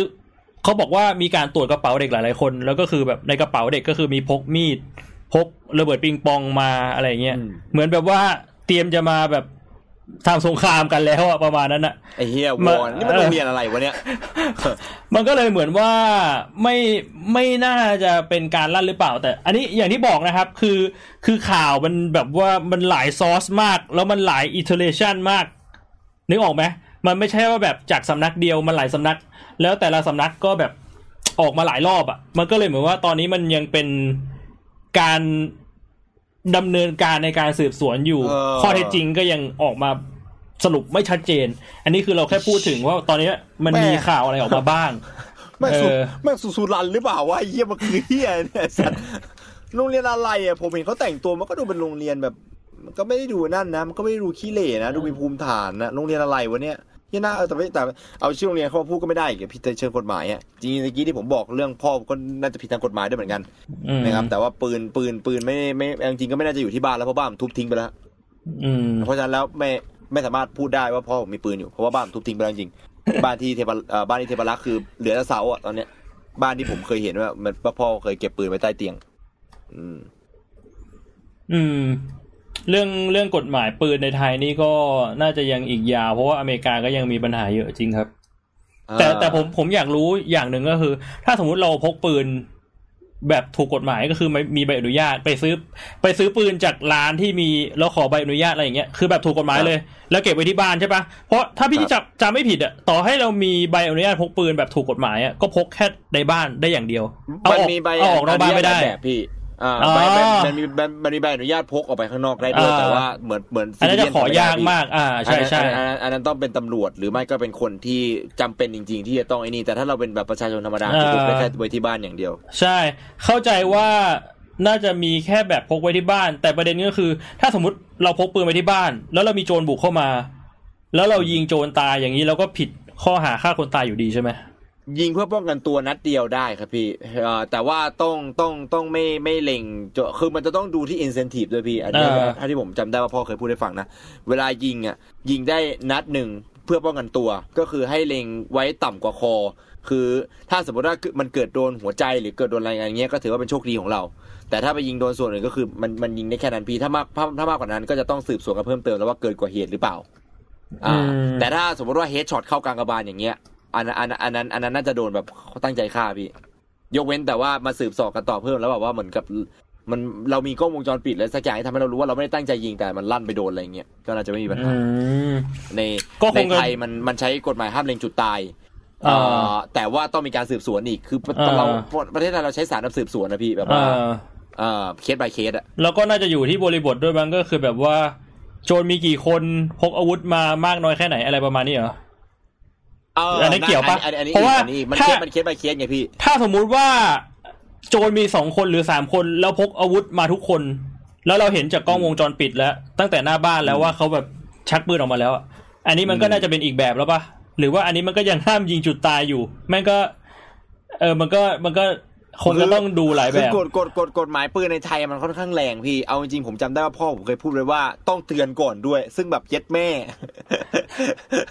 คือผมไม่รู้มันเปลี่ยนหรือยังนะ แต่ผมจำได้แล้วพ่อผมเคยพูดว่า ถ้าจะให้เซฟที่สุดอะ คือเราต้องตะโกนเตือนไปก่อนเออว่า อย่าเข้ามานะกูมีปืนอย่าเข้ามาเอนะอเข้ามากูยิงนะแล้วถ้าสมมติว่าเขายังเข้ามาเราสามารถยิงได้โดยไม่ผิด ซึ่งแบบต้องบอกว่ามันมันมันมันแปลกๆนะ ผมไม่รู้ว่ากฎหมายนี้ยังยังยังถูกบังคับใช้หรือเปล่า อันนี้คือผมฟังจากพ่อมาแบบเป็นสิบปีแล้วครับ คือ พ่อผมพูดเรื่องแบบการพกปืนตั้งแต่ผมแบบอยู่ป .5 ไอ้เหี้ยเออโตไปพกปืนนะลูกโตไปต้องมีปืนนะลูกบอกพ่อเป็นห่วงความปลอดภัยของหนูโตไปพกปืนนะลูกแบบเชี่ยเอ้ยพ่อกูจอห์นวิกไปะเนี่ยไอ้เหี้ยแต่ว่าแต่ว่ามันแต่ว่าเชื่อยิ่งโตแต่แบมาบมันยิ่งว่าเมคเซนนะสำหรับผมอะยิ่งโตกามารยิ่งเมคเซนนะการที่เล่นทาคอฟมาเยอะมากๆแล้วแบบเป็นการตะโกนบอกคนอื่นว่าแบบกูมีปืนนะอย่าเข้ามาแม่งเป็นเหมือนการบอกว่าแบบกูอยู่ตรงนี้นะยิงกูได้เลยตรงเนี้ยอืม แม่งแบบว่า คือมันเออนั่นแหละแต่ก็ในมุมกฎหมายก็เข้าใจอะนะเอ่อผมผมก็ไม่ชัวร์เหมือนกันอันนี้ต้องให้คนมีที่มีความรู้ด้านกฎหมายปัจจุบันมาพูดให้ฟังนะครับอืมแต่พี่ก็เคยคิดนะ พี่ก็เคยคิดว่าน่าต้องพกปืนเอาไว้อะก็คือแบบซื้อถูกต้องตามกฎหมายอะไรเงี้ยแล้วก็พกไว้ที่บ้าน ในกรณีที่แบบฉุกเฉินจริงๆมีคนเข้ามาในบ้าน ผมขี้เกียจ ไอเนี่ยพี่ผมขี้เกียจไปทำใบอนุญาตแล้วคือผมผมเบียวด้วยพี่ ผมผมมีดาบในบ้านแล้ว ผมมีมีดปลาในบ้านอะ ผมผมไม่ต้องอันนี้คือไม่น่ามีกฎหมายมั้งผมผมไม่เตือนอะกูปาโดนก็โดนไม่โดนกูก็ตายเฮียคืออีกหนึ่งสาเหตุที่ผมเลือกว่า อันนี้ผมใช้วิธีตรงกันข้ามกับพ่อพ่อผมใช้วิธีให้ตัวเองปลอดภัยโดยการพกปืนในบ้าน ผมใช้วิธีปลอดภัยโดยผมมาอยู่ในบ้านที่ลึกที่สุดในซอยที่บางนา คือถ้าโจรมันจะเข้ามาเนี่ย โจรมันคือช่องแชทอะกูรู้เลย คือเข้ามากูแบบตะโกนไปก่อนเลยว่าอูอาอาถ้ามันตอบว่าอูอาคือแบบเย็ดแม่มึงมาถึงนี่เลยเหรอเพราะมันไม่มีทางที่โจรจะมาถึงหมู่บ้านผมแน่นอนพี่เคยมาหมู่บ้านผมใช่ปะเคยใช่ปะเออเข้าใจไหมผิดมันมันพี่ลองคิดว่าพี่เป็นโจรดิแล้วพี่จะเข้ามาบ้านผมอะมึง มึงควรจะเข้าตั้งแต่ประมาณพันบ้านแรกอะเพราะว่ากว่าจะมาถึงบ้านผมอะมึงต้องผ่านประมาณพันหลังอะ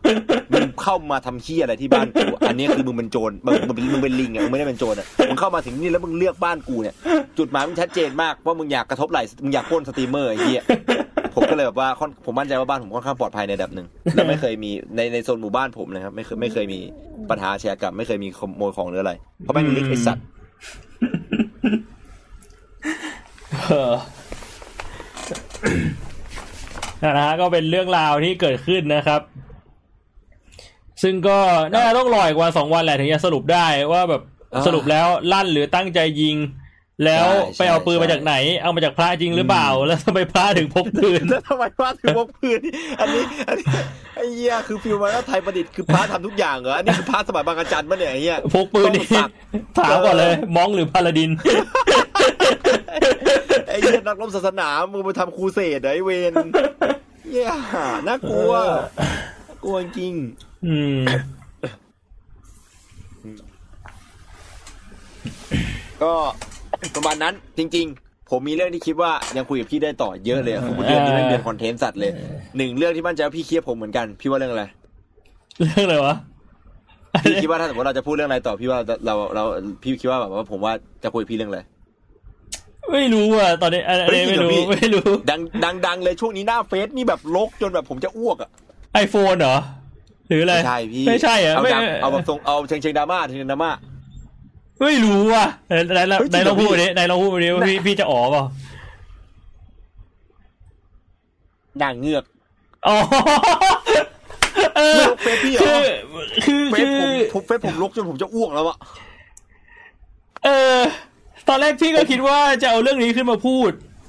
อืม แต่พี่ก็รู้สึกว่าแบบ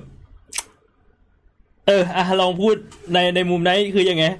ไหนไหนก็หยิบยกขึ้นมาแล้ว คือในมุมผมเนี่ยผมบอกแล้วว่า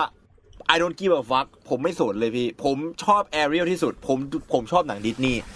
ผมเป็นผู้ชายที่ผม proud ตัวในตัวเองว่าว่าผมชอบหนังดิสนีย์ผมสามารถร้องเพลงดิสนีย์ส่วนใหญ่ได้นะครับ โดยไม่ผิดคีย์ด้วย นะครับผมชอบเจ้าหญิงดิสนีย์เพราะมันตอแหลดีมันเป็นอีดอกดี ผมรู้สึกว่าถ้าจะดูหนังอะไรสักอย่างหนึ่งผมจะชอบหนังแฟนตาซีผมไม่ชอบหนัง realistic ผมไม่ชอบหนังที่มันเหมือนจริง ผมชอบหนังที่มันตอแหลแบบแฟนตาซีไปเลยอะเพราะว่ามันแบบโลกความเป็นจริงมันโหดร้ายอยู่แล้วพี่ไปดูอะไรแฟนตาซีมันเพลินๆกว่าสำหรับผมอะจะได้ไม่ต้องมาแบบเอามาเปรียบเทียบกับโลกความเป็นจริงด้วยแบบว่าเฮ้ยมันเหมือนของจริงปะวะมันของจริงมันทำอย่างนี้เหรอวะอะไรอย่างเงี้ยคือแบบกูขอเป็นแฟนตาซีไปเลยดีกว่าเพราะฉะนั้นดิสนีย์เนี่ยเลยเป็นเลยเป็นเลยเป็นเลยเป็นค่ายหนังที่ผมเนี่ยชอบ มันมันหลอนดีอะแบบคนเฮียอะไรคุยกับนกไอสัตว์แล้วคุยรู้เรื่องอยู่คนเดียวด้วยมันบ้าไอเหี้ยพอๆกับไอ้นาคานาคาเลยอะเออแบบแล้วแบบไอเหี้ยผู้เจ้าชายแม่งมาปุ๊บมึงไม่ทันรู้จักเลยแม่งจูบปากแล้วไอสัตว์นี่ sexual harassment เหี้ยอะไรกูโคตรชอบมึงเลยว่ะแบบแล้วผู้หญิงตื่นผู้หญิงตื่นมาแทนที่จะพูดคำว่าเย็ดแม่ sexual harassment บอกว่าแต่งงานกันเถอะพรุ่งนี้เลยอย่างนั้นนะโอ้โหเหี้ยอีดอกนี่แม่งถูกใจกูชิบหายเลยว่ะผมไม่ชอบหนังดิสนีย์มากนะครับ ทีนี้ผมไม่แคร์ ผมไม่แคร์ในตัวละคร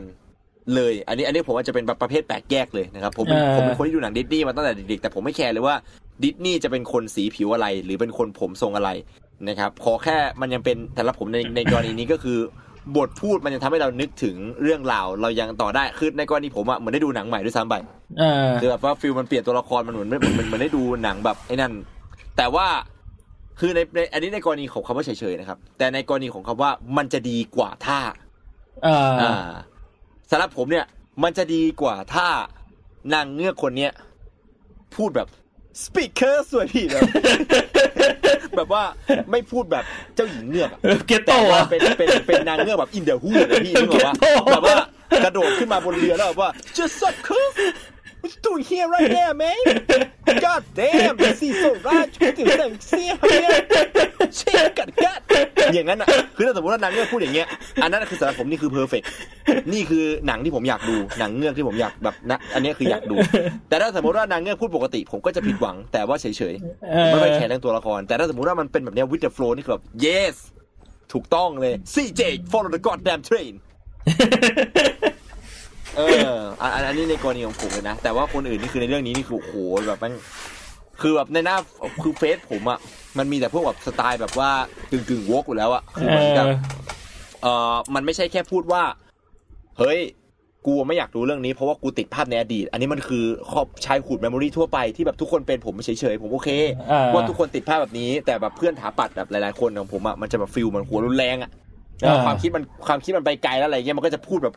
พารากราฟอะแล้วแบบผมเป็นประเภทที่เวลาเห็นอะไรอย่างเงี้ยผมอดไม่อ่านไม่ได้เลยนะพี่เออคือกูเห็นแล้วกูเลื่อนไม่ได้กูต้องมานั่งอ่านแล้วแบบเชื่อมึงคิดมากขนาดนี้เลยเหรอวะแค่นางเงือกแม่งกลายเป็นคนดำนี่คือมึงคิดมากขนาดนี้เลยเนี่ยเชี่ยแย่สัสเลยกูไม่ทำไมกูไม่คิดวะเออทำไมกูเป็นคนเดียวที่แบบอ่านมาแล้วกูคิดว่าแม่งควรเป็นเมอร์เมด from the hood วะเออพี่คิดว่าไงอะพี่พี่ว่าส่วนหนึ่งที่เราคบกันได้ เพราะว่าเรามีความคิดเห็นในเรื่องต่างๆ คล้าย ๆ กันน่ะซึ่งเรื่องเนี้ยพี่ก็คิดคล้ายๆ กันในนะพี่แบบพี่ไม่สนเว้ย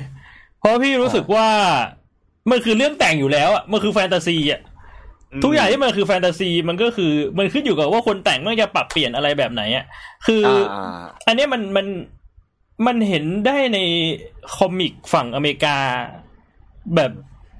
ล้นล้นอะตัวอย่างมันมีจนล้นอะไม่ว่าจะเป็นฝั่งมาเวลหรือฝั่ง DC อะคือมึง reimagination มากี่รอบแล้วอะแต่ละตัวละครอะแบทแมนอืมจักรวาลนู้นจักรวาลนี้ คือสุดท้ายมันก็เป็นการใช้คำว่า multiverse เข้ามาหาข้ออ้างในการแบบว่าแต่งเรื่องราวของตัวละครใหม่ใช่ปะเพราะฉะนั้นอ่าเรื่องแต่งสำหรับพี่อะพี่พี่ก็พี่ don't give a fuck ด้วยว่าแบบมึงจะปรับอะไรยังไง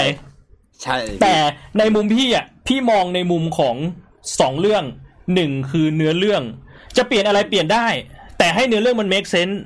นึกออกปะว่าทำไมมันเปลี่ยนมาเป็นแบบนี้ใช่ใช่ใช่อย่างเช่น อะทำไมแบทแมนแม่งถึงมีหลายเวอร์ชันเพราะว่ามันมี multiverse นึกออกปะอ่าคือการแต่คงรับเรื่องอะ มันไม่ใช่ว่าแบบอยู่ๆแม่งอะไรก็ผุดขึ้นมา มันควรจะแบบว่ามีเนื้อเรื่องรองรับ อันนี้คืออย่างแรก ถ้าสมมุติว่าจะให้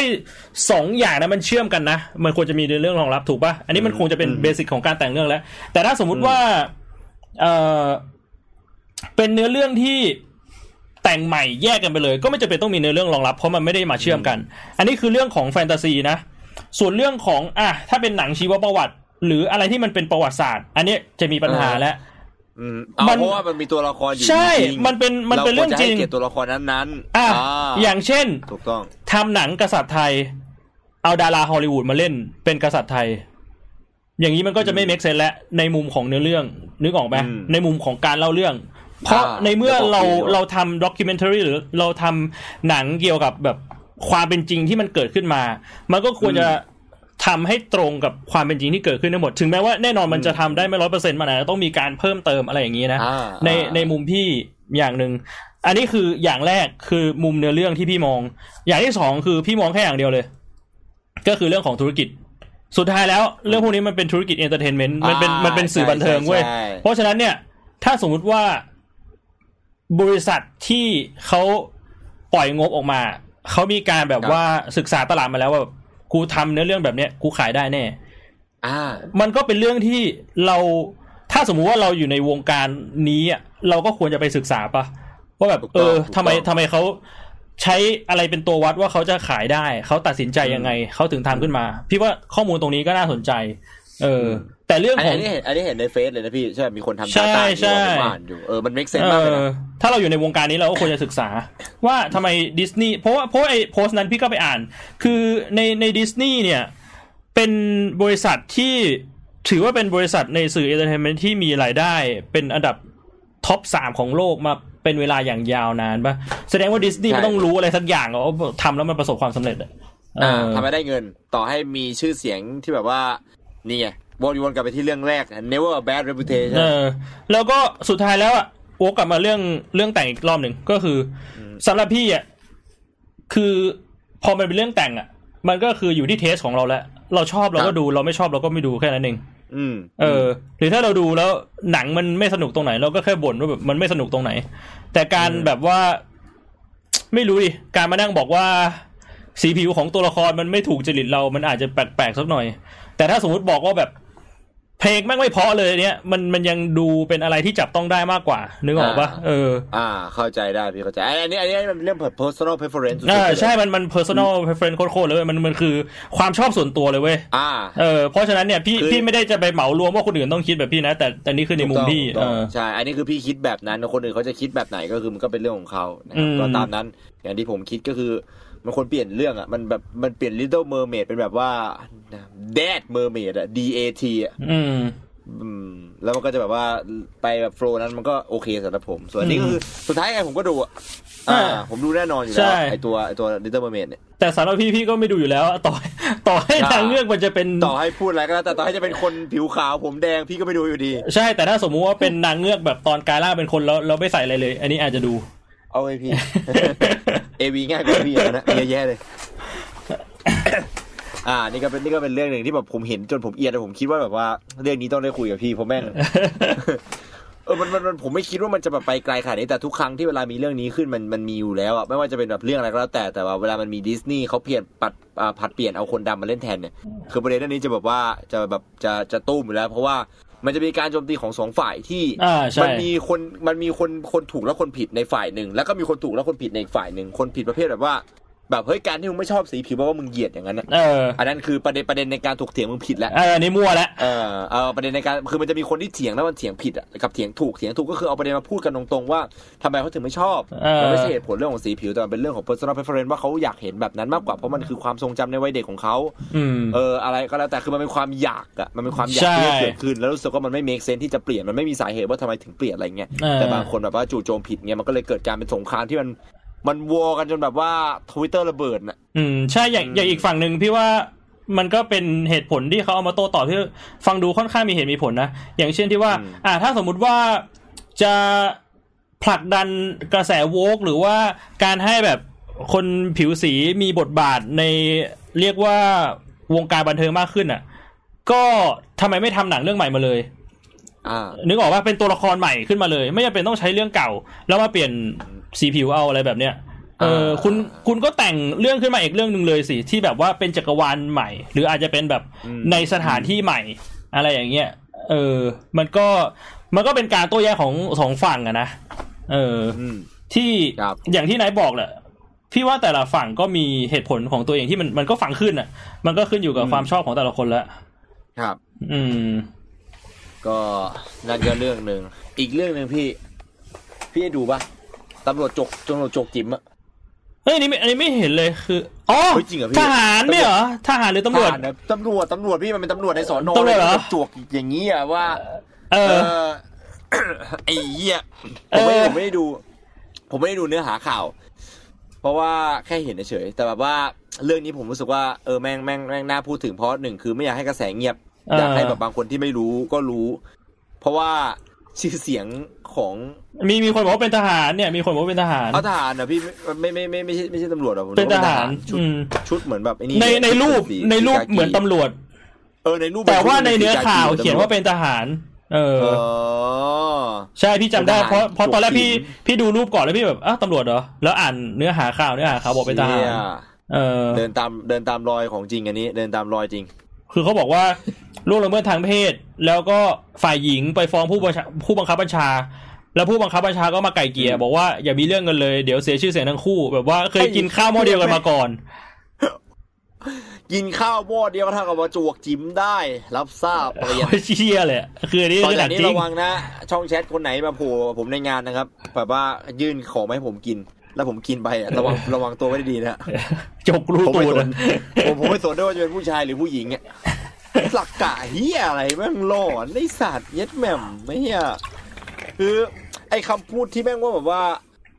วงเอ่อแบบมันก็มีทั้งแบบตำรวจมันก็ตำรวจมันก็มีทั้งดีและแย่ทหารก็มีทั้งดีและแย่แม่งเริ่มแบบฟังขึ้นน้อยลงเรื่อยๆพี่คือเออวงไอ้องค์กรนี่มันท็อปฟอร์มในทุกรูปแบบเลยดิอืมน่าแบบน่ากลัวจริง ไม่แต่พี่มองอีกมุมหนึ่งมันอาจจะเป็นแบบนี้หรือมันอาจจะไม่เป็นแบบนี้นะๆยังไงพี่ จริง ๆ เรื่องนี้มันอาจจะเกิดขึ้นบ่อย แต่ว่าผู้บังคับบัญชาที่ดีอะเขาก็คือลงโทษลูกน้องแล้วเรื่องมันก็จบไปไม่ได้มาเป็นข่าวอ่าอ่าแต่ว่าพอมันมีผู้บังคับบัญชาที่แย่ แล้วเกิดเป็นข่าวแบบนี้ขึ้นมา แล้วมันเป็นไวรัลขึ้นมาเนี่ย เราอาจจะมองว่าเฮ้ยทำไมในวงการแม่งมีแต่คนแย่ๆวะ อะไรอย่างนั้นหรือเปล่า อันนี้ อันนี้ต้องบอกก่อนว่าพี่ไม่รู้ว่าเป็นอย่างนั้นหรือเปล่า แต่ว่า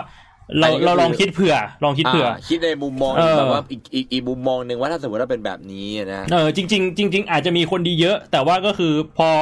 มีคนแย่ทำตัวแย่ขึ้นมาแล้วคนดีจัดการปัญหาได้มันก็ไม่เป็นข่าวไงเพราะว่ามันก็ขายไม่ได้ เรื่องมันจบไปแล้ว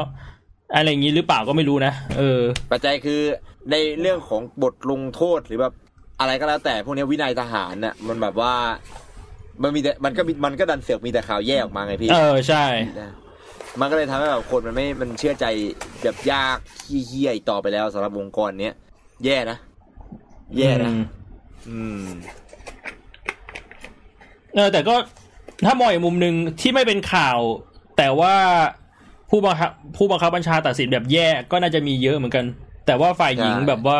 หรือว่าเหยื่อไม่กล้าออกมาเปิดเผยเรื่องราวต่อสาธารณะอะไรเงี้ย อาจจะด้วยแบบว่ากลัวเสียชื่อเสียง หรือว่ากลัวโดนขู่ทำร้ายร่างกาย กลัวโดนเด้งออกจากงาน ก็เป็นไปได้ คือตรงนี้มันเอก็อใช่เออใช่ใช่คือคือคือจากที่เห็นไอ้ตรงนั้นเป็นตัวอย่างไงพี่มันมันมันมันหัวสัตว์เลยนะ คือวิกติมเบมมิ่งแบบขั้นสุดแบบว่า ไอ้ที่แบบ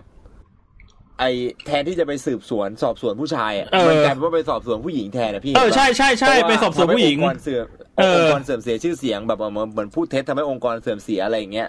เฮียแม่งแบบว่าเย็ดเค้กไอสัตว์คลิปแม่งแบบทั้งรูปทั้งอะไรแม่งออกมาขนาดนั้น เออเฮียมันแบบว่า ไม่รู้ว่าผมรู้สึกว่าคนในองค์กรนี้มันไม่ค่อยฉลาดเท่าไหร่อะในด้าน PR แม่งแบบยิ่งทำยังไงแม่งก็แบบยิ่งทำแม่งยิ่งทำให้แบบองค์กแย่ลงเรื่อยๆขึ้นอะในสายตาของประชาชนอะอืม หนักจริง อ่า ใช่ใช่ตั้งคณะกรรมการสอบสวนนะครับ ว่าแบบใครเป็นคนถ่ายรูปแบบว่า ไม่ใช่คนลวนลามนะไปสอบสวนคนถ่ายรูปแทน เย็ดแบบถ้าเป็นเรื่องแนวนี้ก่อนหน้านี้มันก็จะเป็นเรื่องไอ้นี่เอ่อหลานรัฐมนตรีปะที่ไปใช่ใช่ใช่ใช่มีข่าวว่าวางยาข่มขืนแล้วก็วางยาอ่าข่มขืนดาราไเหี้ ตอนนี้ก็ไม่รู้ยังไงแล้วอันนั้นอันนั้นแย่สัตว์อะแฟนผมนั่งอ่านให้ฟังแล้วผมว่าโคตรโหดหูเลยอะที่แบบว่าไอ้เชี่ยคำพูดแบบนั้นอีกแล้วอะครับพูดแบบว่าแบบลูกฉันเป็นคนดีอีกแล้วอะเออแบบว่าเอ้ยหนูก็เป็นคนดีนะ ลูกลุงก็เป็นคนดีนะ เรามาจบเรื่องนี้แบบที่มันแบบว่าแบบไม่ไม่มีปัญหาดีกว่าแบบว่าเย็ดเค้กไอ้เหี้ยอืมอ่านแล้วซึมอะอ่านแล้วแม่งแบบว่าอ่านแล้วแม่งท้ออะไรพวกเนี้ยแต่ไม่พูดถึงก็ไม่ได้ไงเพราะถ้าไม่พูดถึงมันก็จะถูกลืมไปจากแบบจากแบบประชาชน สุด สุดสุดๆไปเลย เรียกว่าก็มีแต่เรื่องแย่แย่แย่แย่แย่แย่แต่ก็ก็ก็ยังถือว่ามีข่าวครับ ในมองในแง่ดีก็คือมีข่าวมาให้เราพูดถึงกัน ในแย่ก็คือข่าวส่วนใหญ่แม่งที่เราพูดเนี่ยแทบไม่มีข่าวดีๆสักอย่างเลยเฮียมันมันน่าจะมีสัก ครั้งหนึ่งที่เรามีแบบอีพีแบบว่าพูดถึงเรื่องที่มันแบบฟังแล้วมันแบบโอ้โหเชี่ยประเทศไทยกำลังจะแบบไปดาวอังคารว่ะทันได้จริงหรือเปล่าเฮียเรากำลังจะมีอนาคตที่สดใสหรือเปล่าอะไรเงี้ยพี่มีมีแต่ละทีแม่งไม่โกงก็ข่าวอาชญากรรม อาชญากรแม่งก็เป็นเฮี้ยปั่นๆหลอนๆตลอดเลยพูดได้ยังไงชอบเลย อันนี้ก็เพิ่งมีข่าวล่าสุดไปที่แบบว่ามีงานคอนเสิร์ตแล้วก็มีวัยรุ่นไปตีกันอะ แต่นั่นคือโดนตำรวจจับแล้วก็ ผู้จัดงานฟ้องค่าเสียหายห้าล้านบาท ผู้จัดงานออกมาโพสต์เลย ฟ้องฟ้องเด็กไว้เหรอฟ้องเด็กที่โดนจับอะประมาณสิบยี่สิบคนอะเชี่ยผู้จัดงานคอนเสิร์ตคือออกมาฟออกมาโพสต์ใน Facebook เลยว่า เนี่ย ฟ้องห้าล้านบาทไปหาเงินมาจ่ายกันแล้วกัน จะจ่ายคนละเท่าไหร่ก็แล้วแต่โอ้ยเหี้ยพ่อไม่แม่แบบว่าเออผมร่วงอะชัวร์ๆเลย ใช่ เขาบอกไม่มีจ่ายก็ให้พ่อแม่ไปกู้มาเอ็ดแม่ไอ้ มันมันมันก็ถือว่าเป็นเรื่องที่ดีนะพี่แบบสร้างแรงตระหนักให้กับสังคม เออ แบบว่ามันถ้าจะผิดก็ต้องโดนแบบว่กฎหมายอะคิดเออคงต้องคิดอีกเพราะในกรณีมันฟ้องได้อยู่แล้วนะเฮียเดือดสัตว์เออ แต่พี่ไม่รู้ต้องานี้นะพี่เอ้าพี่พี่อย่าไม่รู้ว่าถ้าสมมุติว่าโดนฟ้องแล้วไม่มีเงินจ่ายเนี่ย แล้วแบบไม่มีญาติเนี่ย ติดคุกยังไงแต่พี่พี่จำได้ว่ามันแบบติดคุกชดใช้ค่าเสียหายได้นะแต่ไม่รู้ว่าแบบ เลทเป็นยังไง อาจจะแบบว่า เออ ปีละห้าแสนอะไรเงี้ยสมมติแบบว่าถ้าเราโดนแบบต้องจ่ายเงินห้าล้าน แต่เราไม่มีเงินอะแล้วไม่มีทรัพย์สินติดคุกสิบปี เพราะว่าเออตีตีถ้าแบบว่าสมมติว่าปีละห้าแสนก็เป็นสิบปีอย่างงี้เอใช่ไหมอถ้าถ้าจะไม่ผิดน่าจะประมาณนั้นนะอันนี้ก็ไม่แน่ใจเหมือนกันนะครับ ก็ประมาณนี้สำหรับเดือนนี้ใช่ไหมครับอืมจริงๆแล้วปลายเดือนก็อาจจะมีข่าววันมันๆอีกที่เราอาจจะไปพูดในเดือนหน้านะครับ แต่สำหรับเดือนนี้เราก็มาคุยกันประมาณนี้ มีเรื่องให้ถกเถียงมีเรื่องให้ คิดมีเรื่องให้พิจารณากันนะครับผม เอ่อ Q&A พี่อ่าได้ครับ เข้าสู่ Q&A ได้ครับกันแต่ว่า ขอพักเข้าน้ำสักแป๊บได้ไหมขออนุญาตด้วยเลยพี่ ในกรณีนี้กินน้ำสักเยอะแป๊บหนึ่งปวดฉี่ครับสักแป๊บหนึ่งอ่านั่งคุยกันไปก่อนนะสำหรับผู้คนที่กำลังต่อคิวเข้านรกอเวจีปอยเป่งกันตอนนี้นะครับ2,000คน200,000พวก200,000ชาติ นั่งคุยถึงความผิดตัวเองมาก่อนนะฮะเคยบ้างหรือเปล่า ให้พิซซ่าฟรีอะพวกคุณอะ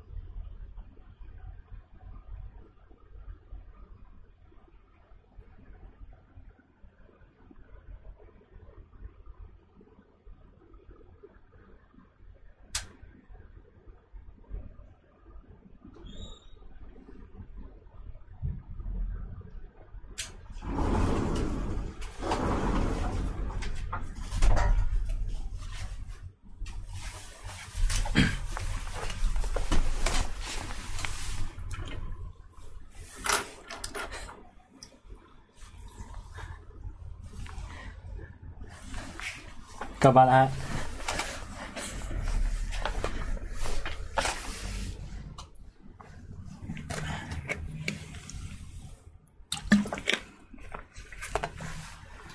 สปอติฟายยังอัพอยู่ไหมครับ เดี๋ยวเดี๋ยวอัพลงครับพอดี ขอโทษด้วยครับผมลืมช่วงนี้งานยุ่ง EP ล่าสุดก็เลยไม่ได้อัพลง เดี๋ยวอัพน่าจะพรุ่งนี้ไม่ก็มาเรือนเนี้ยครับ เดี๋ยวผมอัพ EP ก่อนหน้านี้แล้วก็ EP นี้ด้วย สะบัดหรือยังครับสะบัดแล้วฮะ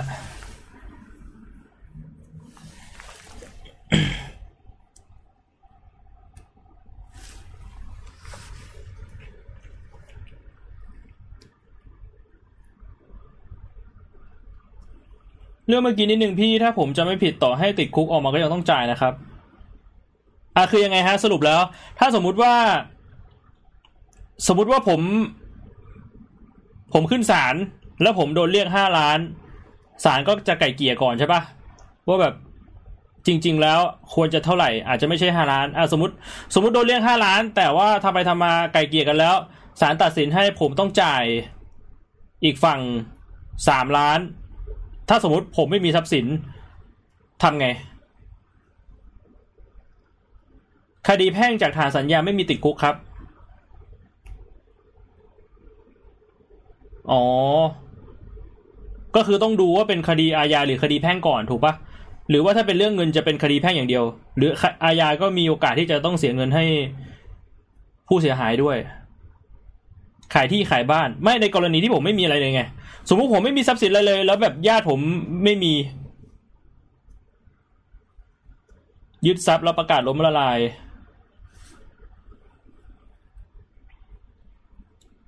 โดนฟ้องเป็นบุคคลล้มละลาย แล้วก็ต้องยึดทรัพย์ที่มีอ๋อ แล้วก็คือ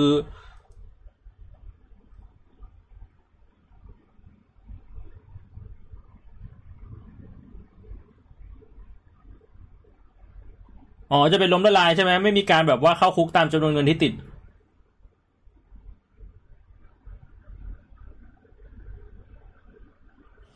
ตูดแรก iPhone 14 คุ้มไหมครับ คุ้มครับ แต่ว่าอันนี้ยังขาด AirPods Pro กับ Apple Watch อ่าต้องไปรีแพร์เท่าที่จำได้ติดคุกใช้นี่ตกวันสามร้อยกว่าบาทจนกว่าจะหมดมั้งอ่าสรุปมันมีติดคุกใช้นี่ไหมฮะเพราะเพราะผมผมก็คับคล้ายคับคาว่ามีติดคุกใช้นี่นะ แต่อย่างที่ผมบอกแหละผมไม่ชัวร์ไง แต่เหมือนจำได้ว่ามี ก็เลยงงว่าอ่าสรุปมีไม่มี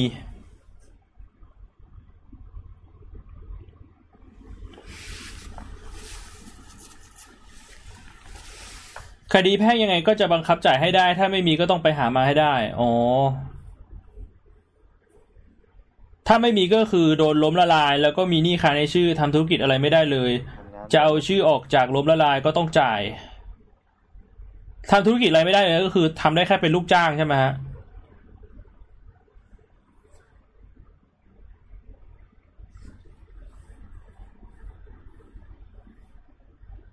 พี่บ่วงเล่น เกมมันชื่ออะไรฮะ e Rise lost of the Lost พี่อ๋อไม่ไม่ไม่ได้ยินชื่อเกมเลยฮะ มันเป็นเกมโป๊ในมือถือพี่อ๋อแต่ว่าดังมากเพราะว่ามัน feel เหมือนพี่เคยเล่น Summoner War ปะอ่ามันเป็น feel เหมือน Summoner War พี่แต่เป็นแบบว่าเกมโป๊เราจัดตัวว่าตัวละครไปเพิ่มค่าความสัมพันธ์ แล้วก็แล้วก็ yes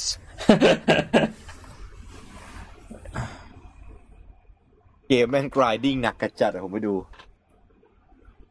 อ๋อ โทษติดคุกแทนค่าปรับน่าจะเป็นเฉพาะโทษปรับทางอาญาครับ ทางแพ่งไม่มี อ๋อ แต่ในกรณีนั้นมันไม่ได้เป็นการติดคุกแทนค่าปรับเบอดีถ้าสมมุติว่าติดคุกไปแล้วเราออกมาก็ยังต้องจ่ายค่าปรับ มันต้องใช้คาว่าติดคุกก่อนปรับปะ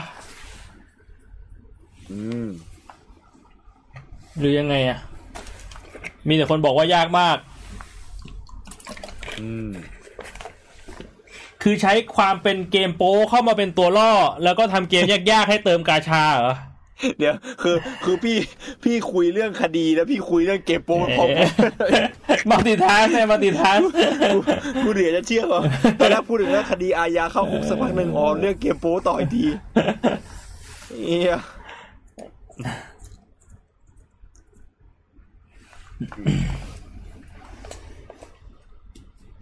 แต่ก็ถือว่าจีเนียสนะถ้าทำแบบนั้นอะเหมือนคนเล่นมันก็จะเล่นเพราะว่ามันเป็นเกมโป้ไงแต่พอเล่นไปใช่เล่นมาใช่แล้วจะจริงใช่จังแล้วแม่งยากกูเติมเงินแม่งเลยแล้วกัน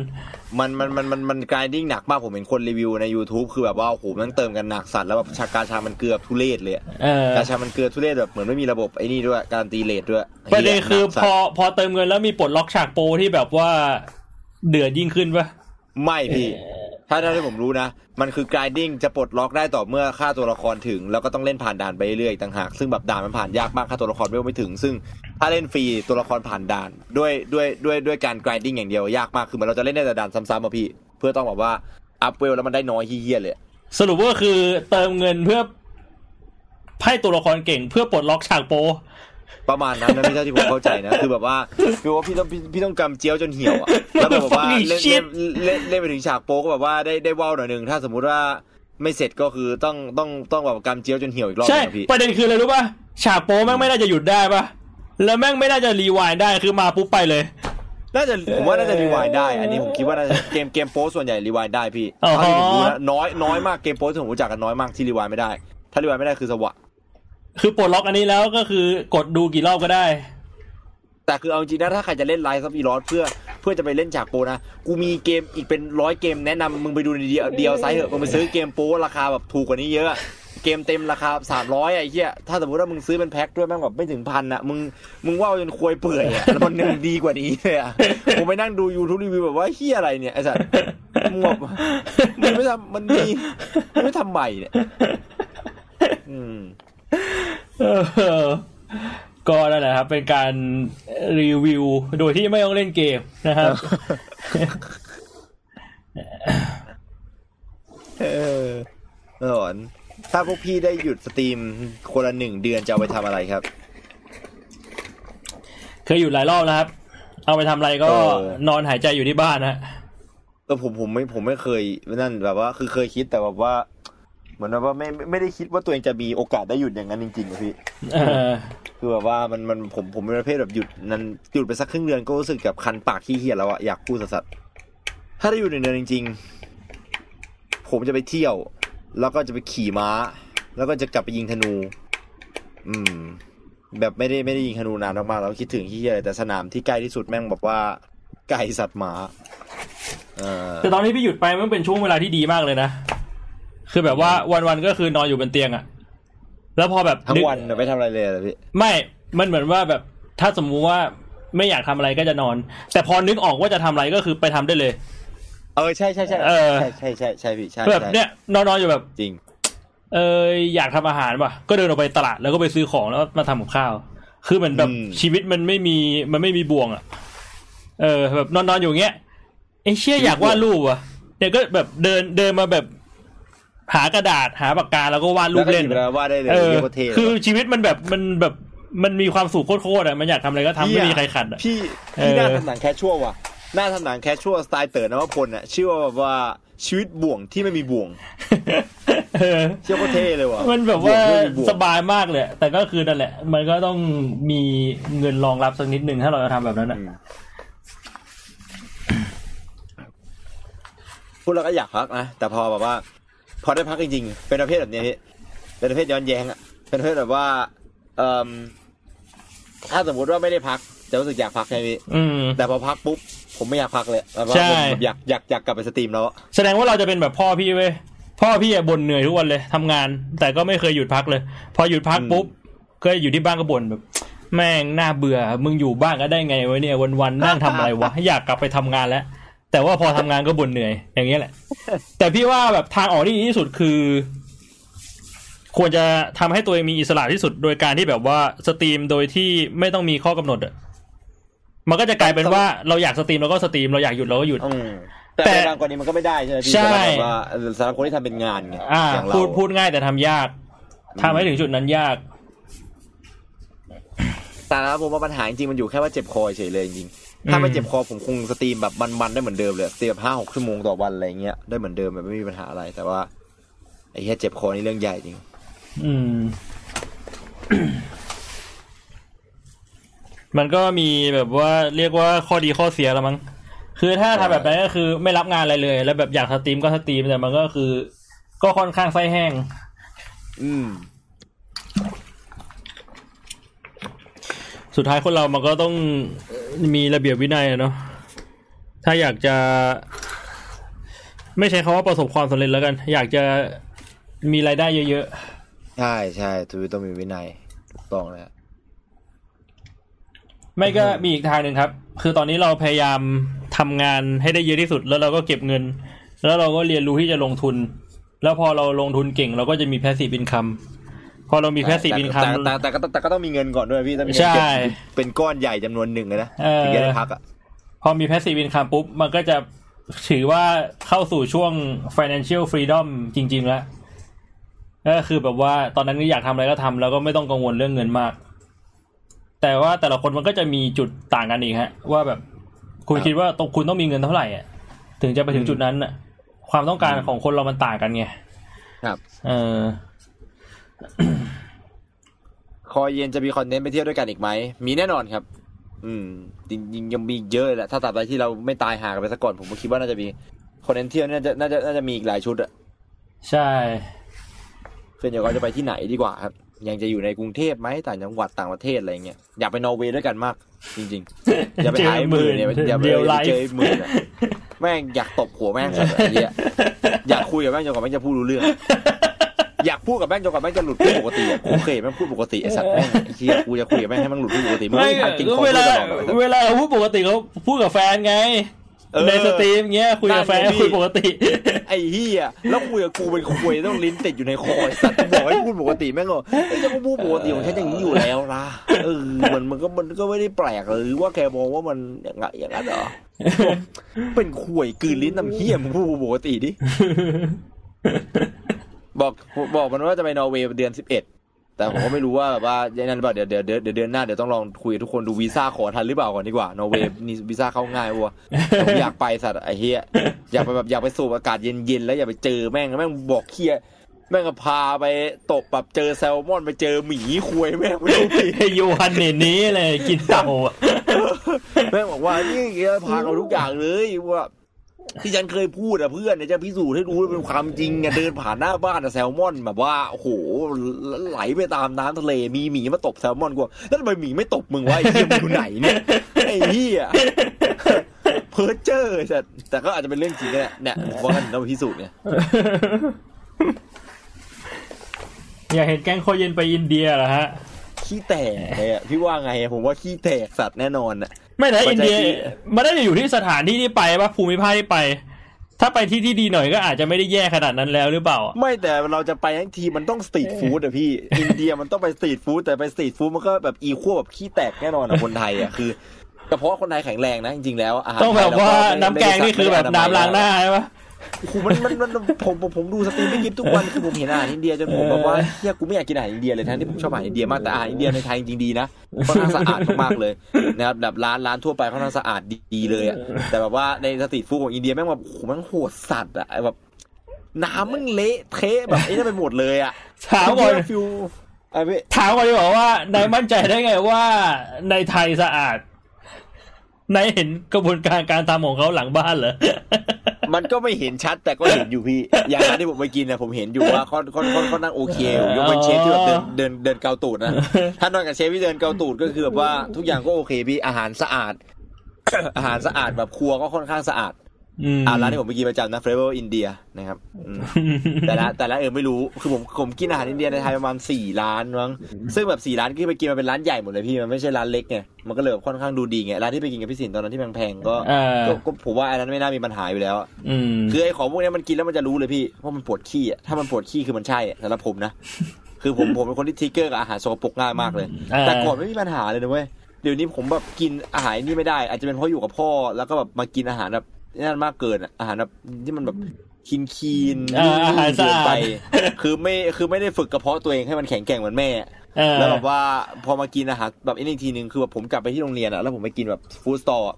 เป็นแบบผัดเป็นผัดหมี่อะแล้วแบบว่ากินเสร็จปุ๊บมันขี้แตกเลยผมกินมาตลอดไม่เคยขี้แตกอะแต่แบบกลับไปกินครั้งเนี้ยผมขี้แตกอะไอ้เหี้ยป้าคนเดินทำอะแต่ขี้กูแม่งแบบไม่เหมือนเดิมอีกต่อไปอะแสดงว่า กระเพาะผมมันอ่อนแอลงจริงๆอะแล้วคือไปอาหารอินเดียกูดูทรงแล้วเผลอๆกินกินอยู่ขี้แม่งออกตูดตรงนั้นเลยพี่อยากไปไหมแต่กลัวว่ะเอาจริงแต่ถ้าขี้ออกตัวตัวนั้นก็ไม่เป็นไรนะ ถ้ามันเป็นบางที่ก็คือเขาก็ขี้ข้างทางกันเป็นเรื่องปกติอะที่นี่อินเดีย ผมเคยไปอินเดียครั้งหนึ่งเป็นความทรงจำที่แย่ที่สุดในชีวิตไอ้เหี้ย แต่มันเป็นเมืองแห่งวัฒนธรรมนะอินเดียได้ขึ้นชื่อว่าเป็นศูนย์กลางวัฒนธรรมของโลกนะครับ อืมเอ่อด้วยความที่อยู่ตรงกลางตรงกลางแมปอยู่แล้วอะในแผนที่โลกอะถึงแม้ว่าโลกมันจะกลมแต่ว่าในแผนที่โลกตอนนั้นมันอยู่ตรงกลางกลางกลางแผนที่ด้วยไงแล้วแบบว่า อินเดียเปิดรับทุกศาสนา เปิดรับทุกความเชื่ออืมไม่ปิดกั้นกัน มันก็เลยแบบว่ามีมีมีความหลากหลาย วัฒนธรรมภาษาอะไรเงี้ยคือถ้าสมมุติว่า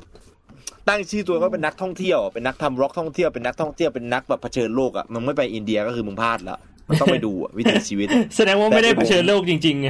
ใช่ยังไม่ไปเผชิญโลกแต่ผมกลัวว่าน่าจะเป็นครั้งสุดท้ายที่ผมได้เผชิญโลกเลยพี่เมื่อแบบไม่อยากไปเร็วๆนี้อะคืออยากไปเห็นแบบ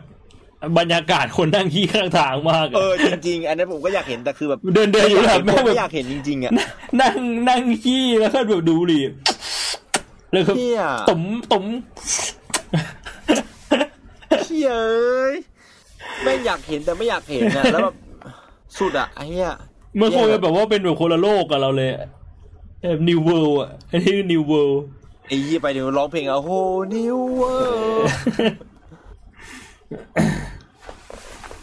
เพื่อนผมขนาดกินทุกอย่างได้ แต่ไปกินป๊อปคอร์นอินเดียอาหารเป็นพิษเลย แล้วป๊อปคอร์นมึงทำยังไงอะมันแค่เอาข้าวโพดมาทำให้มันเลยนะมึงทำยังไงไอ้เหี้ยเดี๋ยวก่อน เออป๊อปป๊อปคอร์นนี่ไม่น่าจะเป็นอาหารที่เป็นพิษแบบไอ้นั่นที่สุดแล้วอะมันเหมือนอาหารสำเร็จรูปที่แบบมันไม่มันไม่ค่อยเสียไอ้ที่เด็ดที่สุดน่ากลัวคือมันจะมีแม่น้ำอยู่แม่น้ำหนึ่งอะ ที่เป็นแม่น้ำดังในอินเดีย เราเคยแม่ดูน้ำคปะงคาเหรอพี่ ไม่น่าคงคาได้ของไทยปะของอินไม่เดียใช่มันแม่แม่น้ำน้ำแม่น้ำแม่น้ำคงคาอยู่ที่อินเดียนะพี่อ้าวเหรออืมเออไม่รู้ The ว่า Great River คงคาเออออ่านั่นแหละ คือมันเป็นแม่น้ำ ใหญ่ของอินเดียที่แบบว่า เออ น่าจะแม่น้ำคงคานะฮะ ที่แบบใช่การคนการ Great River คนเขาจะเชื่อว่าอันนี้เป็นแม่น้ำศักดิ์สิทธิ์อะ อ่า แล้วก็เอาหน้าไปจุ่มกัน ใช่ แล้วคือแล้วแบบก็มีว่าคนขี้อยู่ที่ต้นเอสายอ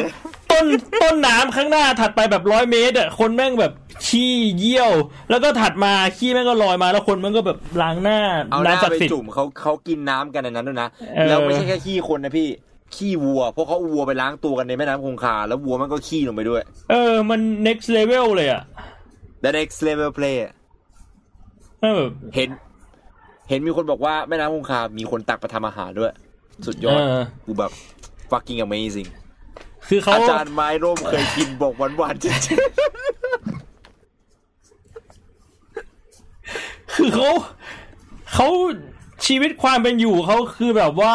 ปรัชญาในชีวิตเขาคือแบบ what doesn't kill me make me stronger ๆ yeah you can't make me shit I wanna shit wherever I want I eat bacteria and I get stronger เหี้ยน่ากลัวสัตว์อะไอ้เหี้ยคือไปมันก็ต้องไปดูอะ แต่บางทีว่าแบบว่าไม่แค่แค่แค่ดูก็น่าจะไม่นั่นแล้วอะไม่ไม่ไม่น่าลงแน่นอนอะไม่ไม่ไหวว่ะเฮียอืมเฮียไม่คิดว่าแบบสักจิบเหรอ เขาโปรยขี้เท่าศพคนลงไปด้วยนะครับเออไม่มันเป็นมันเป็นเหมือนแบบว่าแม่น้ำที่แบบว่าเป็นพิธีกรรมทางศาสนาเออก็คือผมก็เขาก็ผมมาเข้าใจใช้นะแม่น้ำนี้อะเฮียแต่เออผมแบบว่าพี่คิดเลยเดี๋ยวแบบว่าพี่เป็นคนอินเดียแล้วพี่เพิ่งโรยปู่พี่ไปแล้วปู่พี่ไปอยู่ในท้องผมแล้วอะแบบว่า what the fuck did you did you just is my grandfather well, why did you pour your grandfather in the fucking river I was drinking it มึงแบบว่าไม่ไหวว่ะไม่ไหวว่ะ ผมไม่ผมไม่คิดว่าแม่ผมจะมีชีวิตรอดนะด้วยซ้ำอะทั้งที่แม่ผมเป็นคนกระเพาะแข็งแรงอะแต่ว่าไม่ไม่ไม่ไม่ไม่ไม่ไม่น่าไม่น่า ไม่น่ามีคนไทยที่ปลอดภัยที่อินเดียแน่นอนอะเออเนี่ยน่ากลัวสัตว์อะเฮ็ดเค้กอีกสักคนละคำถามไหมพี่ ได้ได้ได้ต้องอันนั้นแหละเดี๋ยวผมจะออกไปข้างนอกอะเนี่ยชอบอะวันนี้แม่งสนุกสัตว์มีใครมีคำถามอะไรอีกฮะ อีกสักคนละคำถามว่ามาเลยฮะ สายน้ำแห่งชีวิตชื่อมันเท่นะเออ The Great River Ganges เอ่อสุดแบบแม่น้ำคงคานยิ่งใหญ่ที่ใช้ทำทุกอย่างเป็นแบบสายน้ำแห่งชีวิต แต่แบบ มึงก็แบบว่า มึงมึงก็วงจรชีวิตเกินอะไอ้เหี้ยได้ดูข่าวที่น้องปวส ช่วยเด็กไฟดูดตอนน้ำท่วมยังครับฮะเออเหมือนช่วยเหมืยัอนงไงอะผมเห็นอยู่ คือเหมือนแบบว่าน้ำท่วมใช่ปะ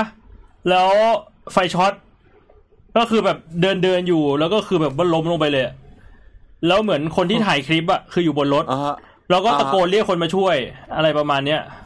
เออ โอ้แล้วแล้วเขาช่วยยังไงอะพี่พี่พี่จำไม่ได้แล้วว่ารายละเอียดในคลิปพี่ไม่ค่อยได้ดูอะแค่อ่านข่าวว่ามีคนมาช่วยอะแต่เอาตรอุ้งยๆถ้าเป็นผมผมก็คงไม่ช่วย แต่ว่าหาตะโกนหาคนมาช่วยเหมือนกันเพราะว่าผมไม่รู้วิธีไงมันเหมือนว่า มันเหมือนคนจมน้ำอะ ถ้าสมมติว่าคุณไปช่วยโดยที่คุณไม่รู้วิธีก็คือ ใช่ใช่แทนที่เขาจะรอดก็ตะคุณตายไปด้วย เออแทนที่ก็แทนที่จะตายหนึ่งก็แตกสองเลย แบบมัวเออๆเอ้ยเออเออโอ้ผมเห็นคลิปละโอ้โหเฮียน้องนอนแน่นิ่งเลยอะมีคนบอกว่า คนที่ไปช่วยโดนดูด ตอนที่ไปช่วยรอบแรก แล้วก็ยังกลับไปช่วยอีก อืม มีคนบอกว่ารอดนะ รอดทั้งสองคน อ๋อเขาเขาเขาใช้ล่มพี่เขาใช้ล่มเออเขาใช้เขาใช้เขาใช้ขาล่มเกี่ยวตัวเข้ามา มีตัวมีตัวกระตุกด้วยจะช็อตแรกมีตัวกระตุกด้วยล้มไปเลย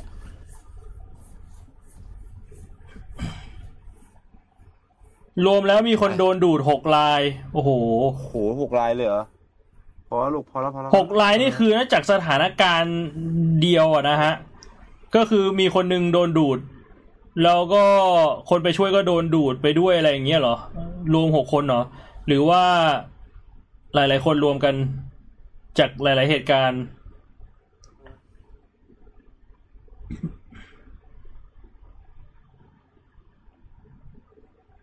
อืมเพราะว่าถ้าเป็นผมผมก็ไม่รู้จะช่วยยังไงผมว่าคงต้องแบบว่า ตะโกนให้คนแถวๆนั้นมาช่วยกันคิดว่าจะช่วยยังไงดีอะไรเงี้ย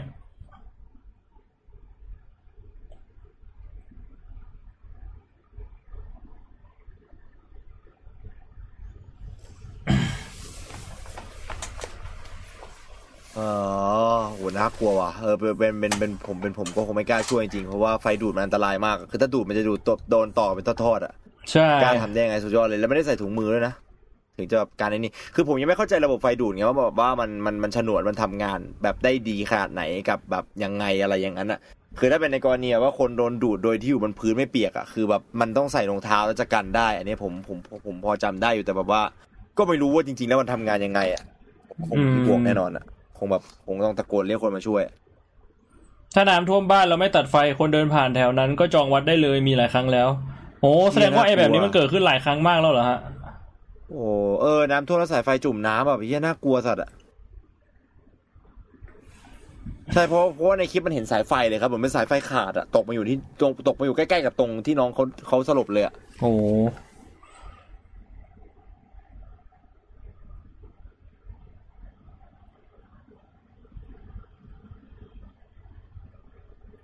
เฮียน่ากลัวสัตว์อะอีกอีกคำถามหนึ่งฮะสำหรับไนครับท์ผมอาหารข้างทางใจที่อินเดียจานแรกพิชิกินอะไรครับ